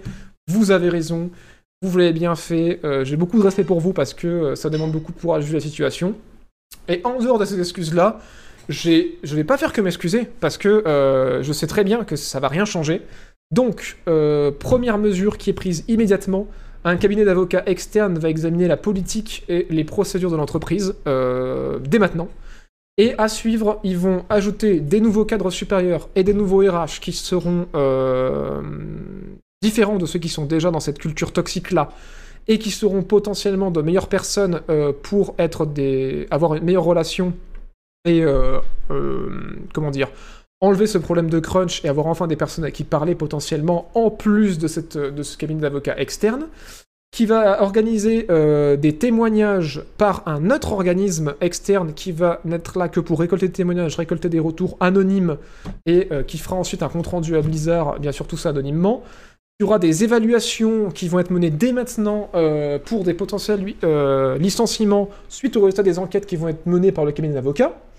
euh, qui vont ajouter des nouvelles ressources au niveau du recrutement, parce qu'effectivement, il y avait beaucoup de discrimination qui était mise en place au niveau du recrutement et de sexisme, malgré que lui-même a communiqué début 2021 ou début 2020, comme quoi il fallait de nouvelles directives pour qu'il y ait euh, une, une non-discrimination au moment des recrutements et que les gens soient jugés pour leur capacité et non pas pour euh, leur genre et que visiblement elles n'ont pas été respectées, donc en fait il va amener de nouvelles ressources dans ce secteur-là pour être sûr que ce soit respecté.